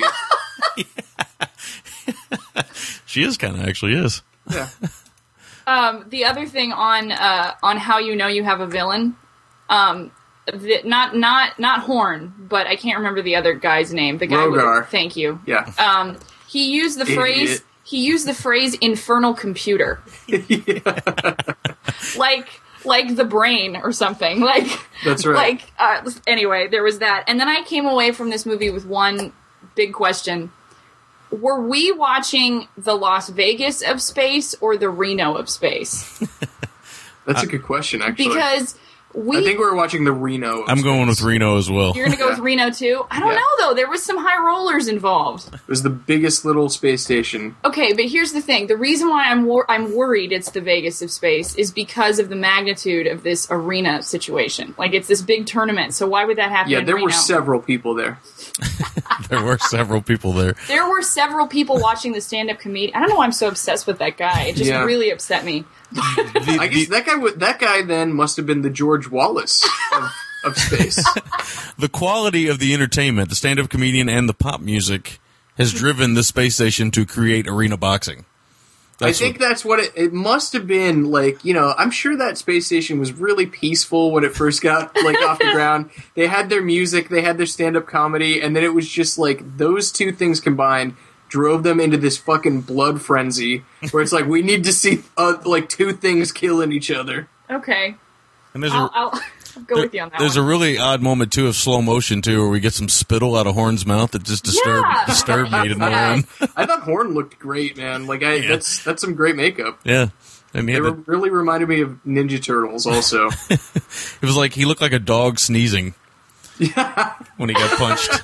He's just continuously sneezing. yes. I like that. Yeah, that's Um, Perpetual sneeze. good. Yeah. Um, I do want to say something because you mentioned this earlier, but I Yeah. I do always prefer live action over CG, especially when you're attaching things to bodies. Yeah. Like Yeah. uh, even if it's like kind of hokey, it's still more fun. It just is better. Yeah, I don't I, agree. know. I just wish more movies did it. I, I really do. Yeah, I know. uh, I, if that Real Steel movie had uh, people in robot suits, like Millennium style, Mm-hmm. I would see that in two seconds. yeah, yeah. Or even, I mean, I know you haven't seen Robot Jocks, but that's stop motion. But there's still something. So fun. Yeah, I, there's I've seen those fight scenes for sure. Like I, I watched it on YouTube or whatever, but yeah, There's- no, it, it still looks better, and it's still there's a quality to it that just makes it more fun in general. I would It's- say. I think it's the actual physics. I think the human brain, yeah. you know, attaches it. You know, when you're watching something like that, you're you're putting actual physics to what you're watching. Whereas with CGI, your brain automatically turns off some of that actual touching that's supposed to be going on. I mean, just it doesn't. No matter what, I, I don't really have a big problem with CGI blood. It, it's going to be around. There's nothing I can do about that. But I have a bigger problem with CGI interaction with human characters. I have a bigger problem with that because it still feels like it still feels like an American in Paris to me. It still feels like that. I don't know why everybody thinks Yeah. it still feels like that to me. It still feels like a it still feels like a, a gimmick. Question: If there's CGI blood, is there CGI AIDS? Yeah, it's it's possible. Yes. and why haven't they been animated yet? Oh man. That's, that's a good question, actually. Yes. Space Comics' name was Cliff Lance. I just found that. Cliff oh Lance? Jesus! Oh man. And then all the laughing. They all- they were all laughing like this. You'll be you'll be surprised to know this is Cliff Lance's only film. oh my God! what do you mean? Yes. I'm I'm I'm not. I don't believe you. Wait, didn't he? No, he played Ethan Hunt in Mission Impossible, didn't he? no. Yeah, I don't think Oh, he did. that's Tom Cruise. Shit. Oh, but yeah, you know, you brought up a good point. You brought up the real steel film, and I was thinking the other day when I saw that uh, that trailer, and I'd listened to you talk on one of your one of the show shows, and you would said you'd watched Arena, and I saw that real steel trailer, and I thought, you know, that's a lot like Arena, but it doesn't look nearly as much fun to me as No. Arena is. So I mean, it, it may surprise us. It could be. I mean, let's let's be real though. Like twenty years from now, there's going to be some thirteen or fourteen year old kid who rents Real Steel, and it becomes like his arena. This dumb movie that he ends up renting when his friends come over to spend the night. You know, um, it's just it's not for us anymore. I have a I have a really bad feeling about Real Steel strictly because of the director of the film. I know that's that is the weirdest choice to direct a movie like Sean Levy. Um, Caitlin, he directed Night at the Museum one and two. What? Yeah. He's it's a it's a bizarre fucking choice to direct that I don't movie. get it. So we'll see. Wait a minute. But anyway, I mean that's that's all I really I you know, all I really wanted to do on this sort of thing was chime in anyway. So I, I think I'm I'm good if you want to do like the make or break and the uh, most valuable thing in the movie. I'm see- hey, there, there's Will. Hey, Um, Will. It's it's Will. Will, you there? Hey, what's going? Yeah, what's going on? Hey buddy. Hey, you just chimed in. I just conference called you into the review here. Oh fuck, sorry man. I didn't know uh, if you guys were going to be recording, and I wanted to test out the Skype feature on the phone finally. Yeah. Awesome. We got uh, this. We were just talking about this off the, while we were on the air. Miles was like, "Hey, is, is Caitlin the first female on the show?" And I was thinking, "Well, yes, she is." But then I thought, "Well, no, because Will's wife's going to be this. Is, this is going to be the first time a female's ever been on the show in any capacity." It, it was a kind of a photo finish. Uh, it was it's great. It's kind of segues into Ladies Appreciation Month. Uh, two fine females involved in uh, in the recording of the episode. I wish I could have been there for this historic event on your guys' end as well Yes. um, to talk arena, but such is life, I guess. Uh, I'm just getting off a 92 hour, uh, 92 hour, seven day work week. Ouch. Jeez. what? So yeah, it's pretty disgusting. But the upside is I'm heading out to Cuba in for less than 48 hours. I'll be there. So Nice. Awesome. yeah. Fuck, man, I can't wait. What? It's gonna be good. I'm sorry. To, I'm, I'm sorry to. Tell me you got that, Rick, please. Yeah. The, the yeah the. The- Just abducted. Hey, Will, you still there? Oh I think man. he was on his phone. I think There, there you are. You're back. oh There, you're back. god. What ha- what happened there? When, when you said you're just gonna have to listen, dude. Yeah. That was amazing. uh, the, the, We some- could never describe it. yeah, something happened with the call quality, but it, it dragged out a word, and it was awesome. Oh, nice. I was auto tuning. yeah, you were. That's exactly what it sounded like. Yeah. Yeah. I, was, did I say shorty or what was I saying? He said, "Yeah." which is pretty much appropriate. Which is Well funny. done. If he would have said Shorty, it would have been appropriate too, because there's a character in the movie named Shorty. Oh my god, synergy. Weird. Oh yeah, Oh, very good times. uh, nice. Bob, I thought, thought you were, Well, thought you were going to pick the Joe D'Amato, Pam Greer. the, the, the, Yeah, yeah, yeah. Horribly. the call, yeah, that, that call quality has turned into Chevy Chase and Spies Like Us now. Oh. Oh, that's that's low. Well, if you, yeah, if you can still hear me, buddy, you're gone. So we'll, we'll I talk was to you going to tell soon. him to uh, slather those kids in uh, in some sunscreen before he goes down there. Here he goes. He's calling back. You can hear the little ringing noise in the background there. I was see. going to ask him to talk about black holes. Yeah. Are you back, Will? Well, Yeah. he might chime in or say he might be able to hear us, but we can't. Sorry, I'm so sorry. Either way, all right. Uh, is that pretty much everything we got to say about Arena, though? I think so. There's Will. I think- Will, there you I there? am. Hey, There you hey. yeah. Hey, Okay, listen, I, I don't want to derail this. I want to tell you all to have a great week. Miles, Caitlin, thank you so much for filling in. And uh, Shorty's out, so you guys have a great review. Thanks, all Will. right. We'll yeah, talk to you, have fun buddy. in Cuba, man. For sure, I'll, uh, I'll take lots of pictures and send them to you guys. So take care, guys. Later, bro. All Later, Bye. man. Bye. right. That was nice. Yeah, it was nice. The other side of the GGTMC showed up. There we go. um, yeah, so I got. I I can. Uh, you want to do maker breaks and most valuable? Yeah, I don't know if things and- Caitlin is Caitlin aware of the make or break, the most valuable thing. 'Cause she- Nope, I didn't tell her anything about No, this. why don't you go ahead and give me a good old intro? I don't get Uh, it. so we have the make or break scene, which is the scene that you felt either made or broke the film, depending on how much you like it. oh, okay. Um, and then you have the most valuable thing, which could be an actor, the director, the cinematographer, whatever, whatever you felt like was the most important part of the movie. yeah. Oh, jeez. Okay, I'm going last. Okay. All right, Mi- Miles. You Since got you, yours? Miles, since you mostly did riffing, let's let you make. Let's make you go first. All right, my um, make or break scene was, I think, um, I'm gonna say it was the like the opening fight scene was a make or break for me because you can either like do those animatronic puppety fighters well or you can't.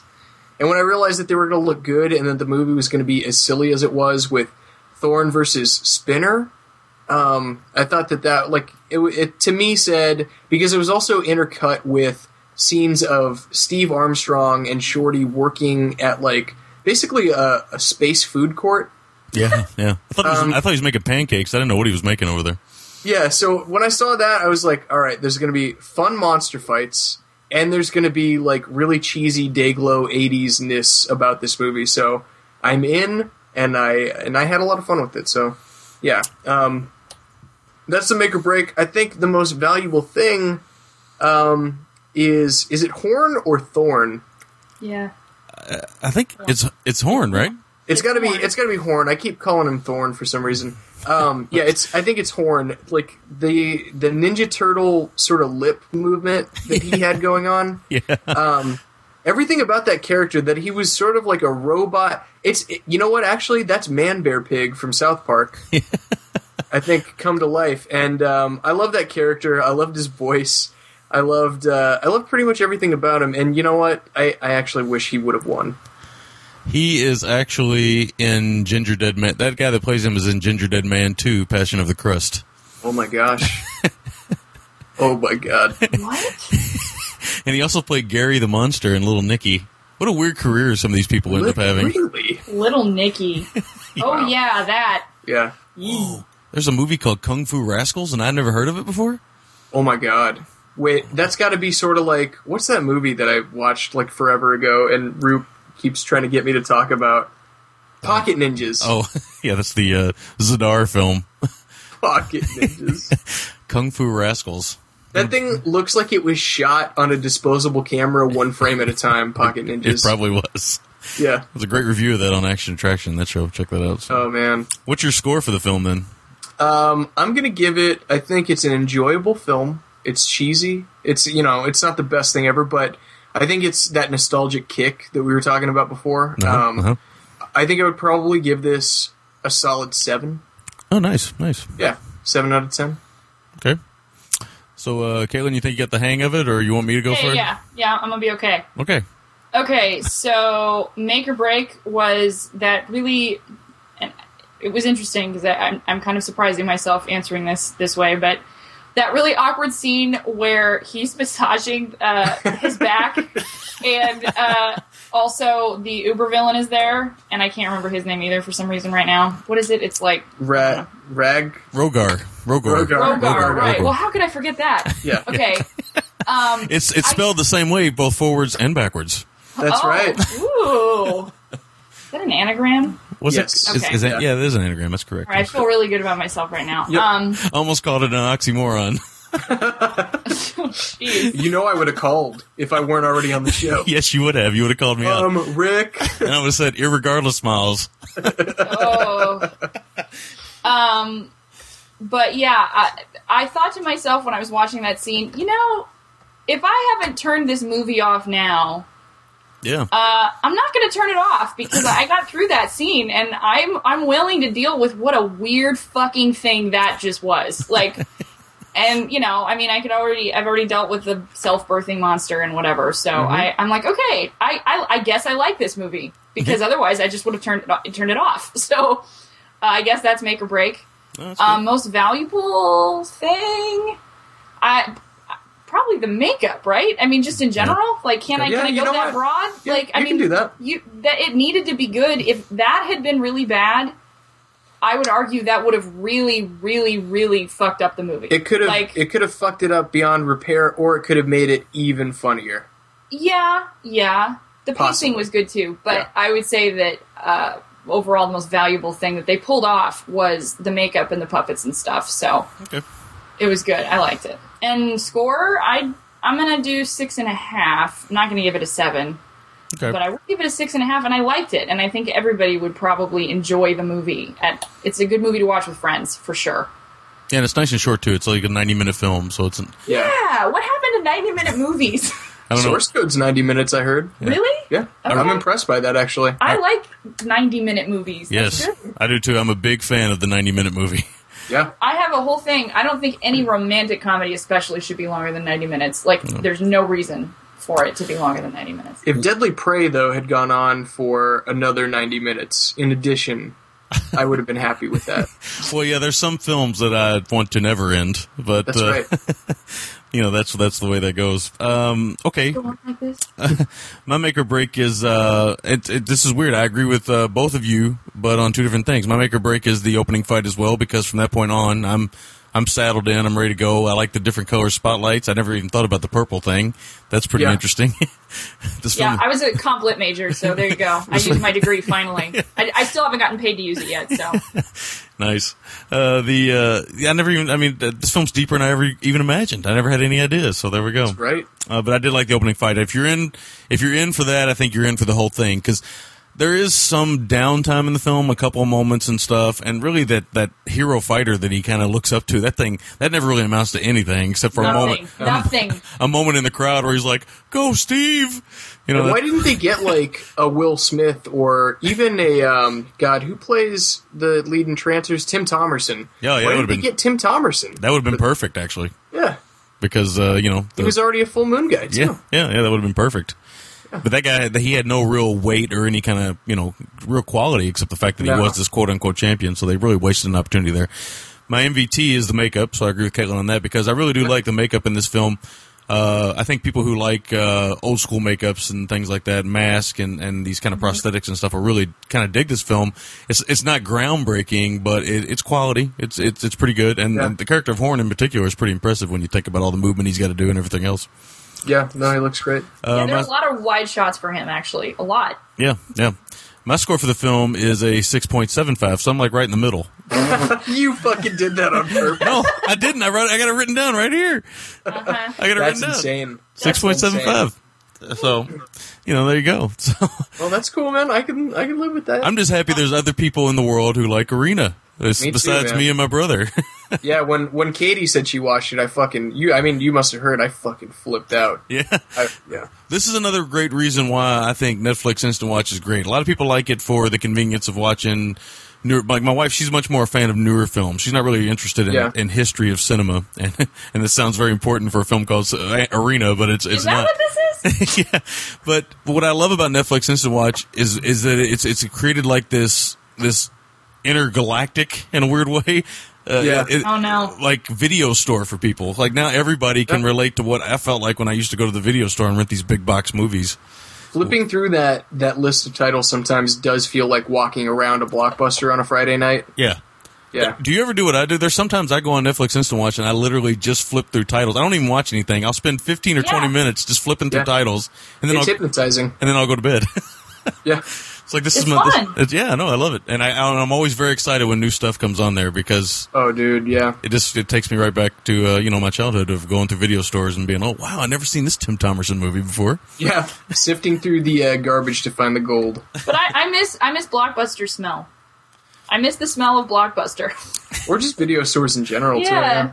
Well, I, I think it depends on what video store and where you're at. So I'm sure You lo- you where love you that I'm sure where you clam guys shell are at. smell. I'm sure where you guys are in on the West Coast there, uh, not too far from the great wonderful city of Los Angeles. That there was probably some blockbusters that didn't smell too good. If I recall my trips there, sometimes walking down. Uh, you know where, where the s- the wa- uh, what's that called? Was that Sunset? Is that Sunset Street uh, Boulevard? There street? Uh, Yeah. what do they, I, I- I'm always reminded when I If go. only into- there were a movie that had a similar name.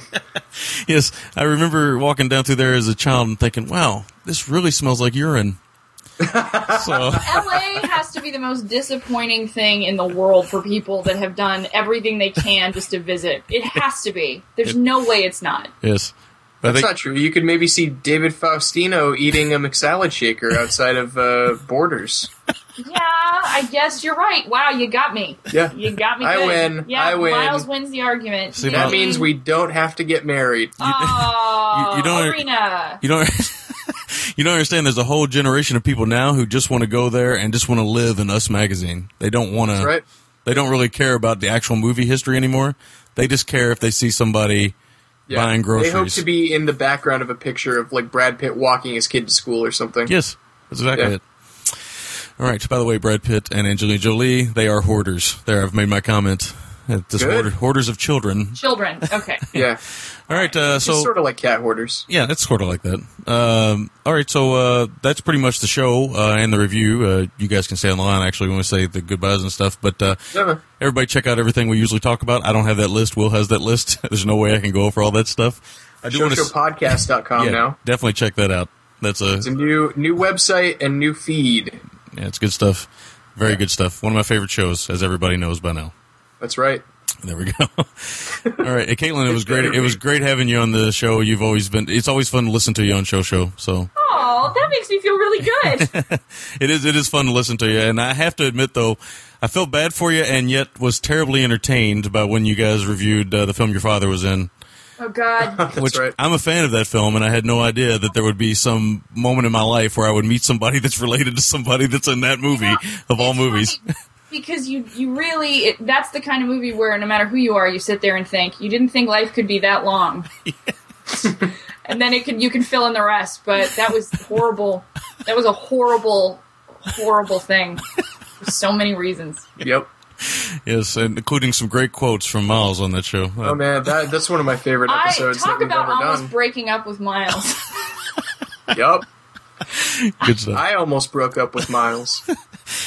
But uh, that is everything. I want to say that next week uh, I'll be back, but I'll be bringing Roop on the show with me. My, uh, you just heard Will call in Luago. He's going to Cuba, so uh, smoke some stogies and stuff like that. Cuba, and uh, hopefully, hopefully you don't find any Gooding juniors down there. That was a weak That's right. joke. That was a weak, weak. Yeah. Yeah. But uh, That's Roop, right. Roop's coming That's back. right. That's what I usually do. Is that that's right for those kind of jokes instead of laughing. That's true. That's that's your way of being polite. Thank you, Miles. Um, we're going to do an all comedy show. We don't do a lot of comedies on this show, so uh, he picked uh, Love Lines, which is a Okay. comedy from the '80s, and I picked a comedy from the '80s, which is uh, Wildlife with uh, a young Christopher Penn and Oh, some wow. crazy insane Anna Randy Quaid, I believe. I think he might be in that. I'm not positive. Holy shit! I haven't seen either of those, so I look forward to hearing that, man. Yeah, yeah, that's going to be that's a, that's definitely a generational thing. I don't even know if you were born yet, Miles. Uh, probably not. I may have been in my daddy's nutsack. there we go. Call back to the Bigfoot episode. Yeah. God damn it. All right, so that is everything. Uh, Miles, I don't know if you've made Caitlin aware that we say adios, but I'll say adios. Adios. I can do that. Adios. There we go. Thanks for listening. You can find the gentleman at ggtmc.com. You can call the gentleman at 206 666 5207. And you can email the gentleman at midnightcinema at gmail.com.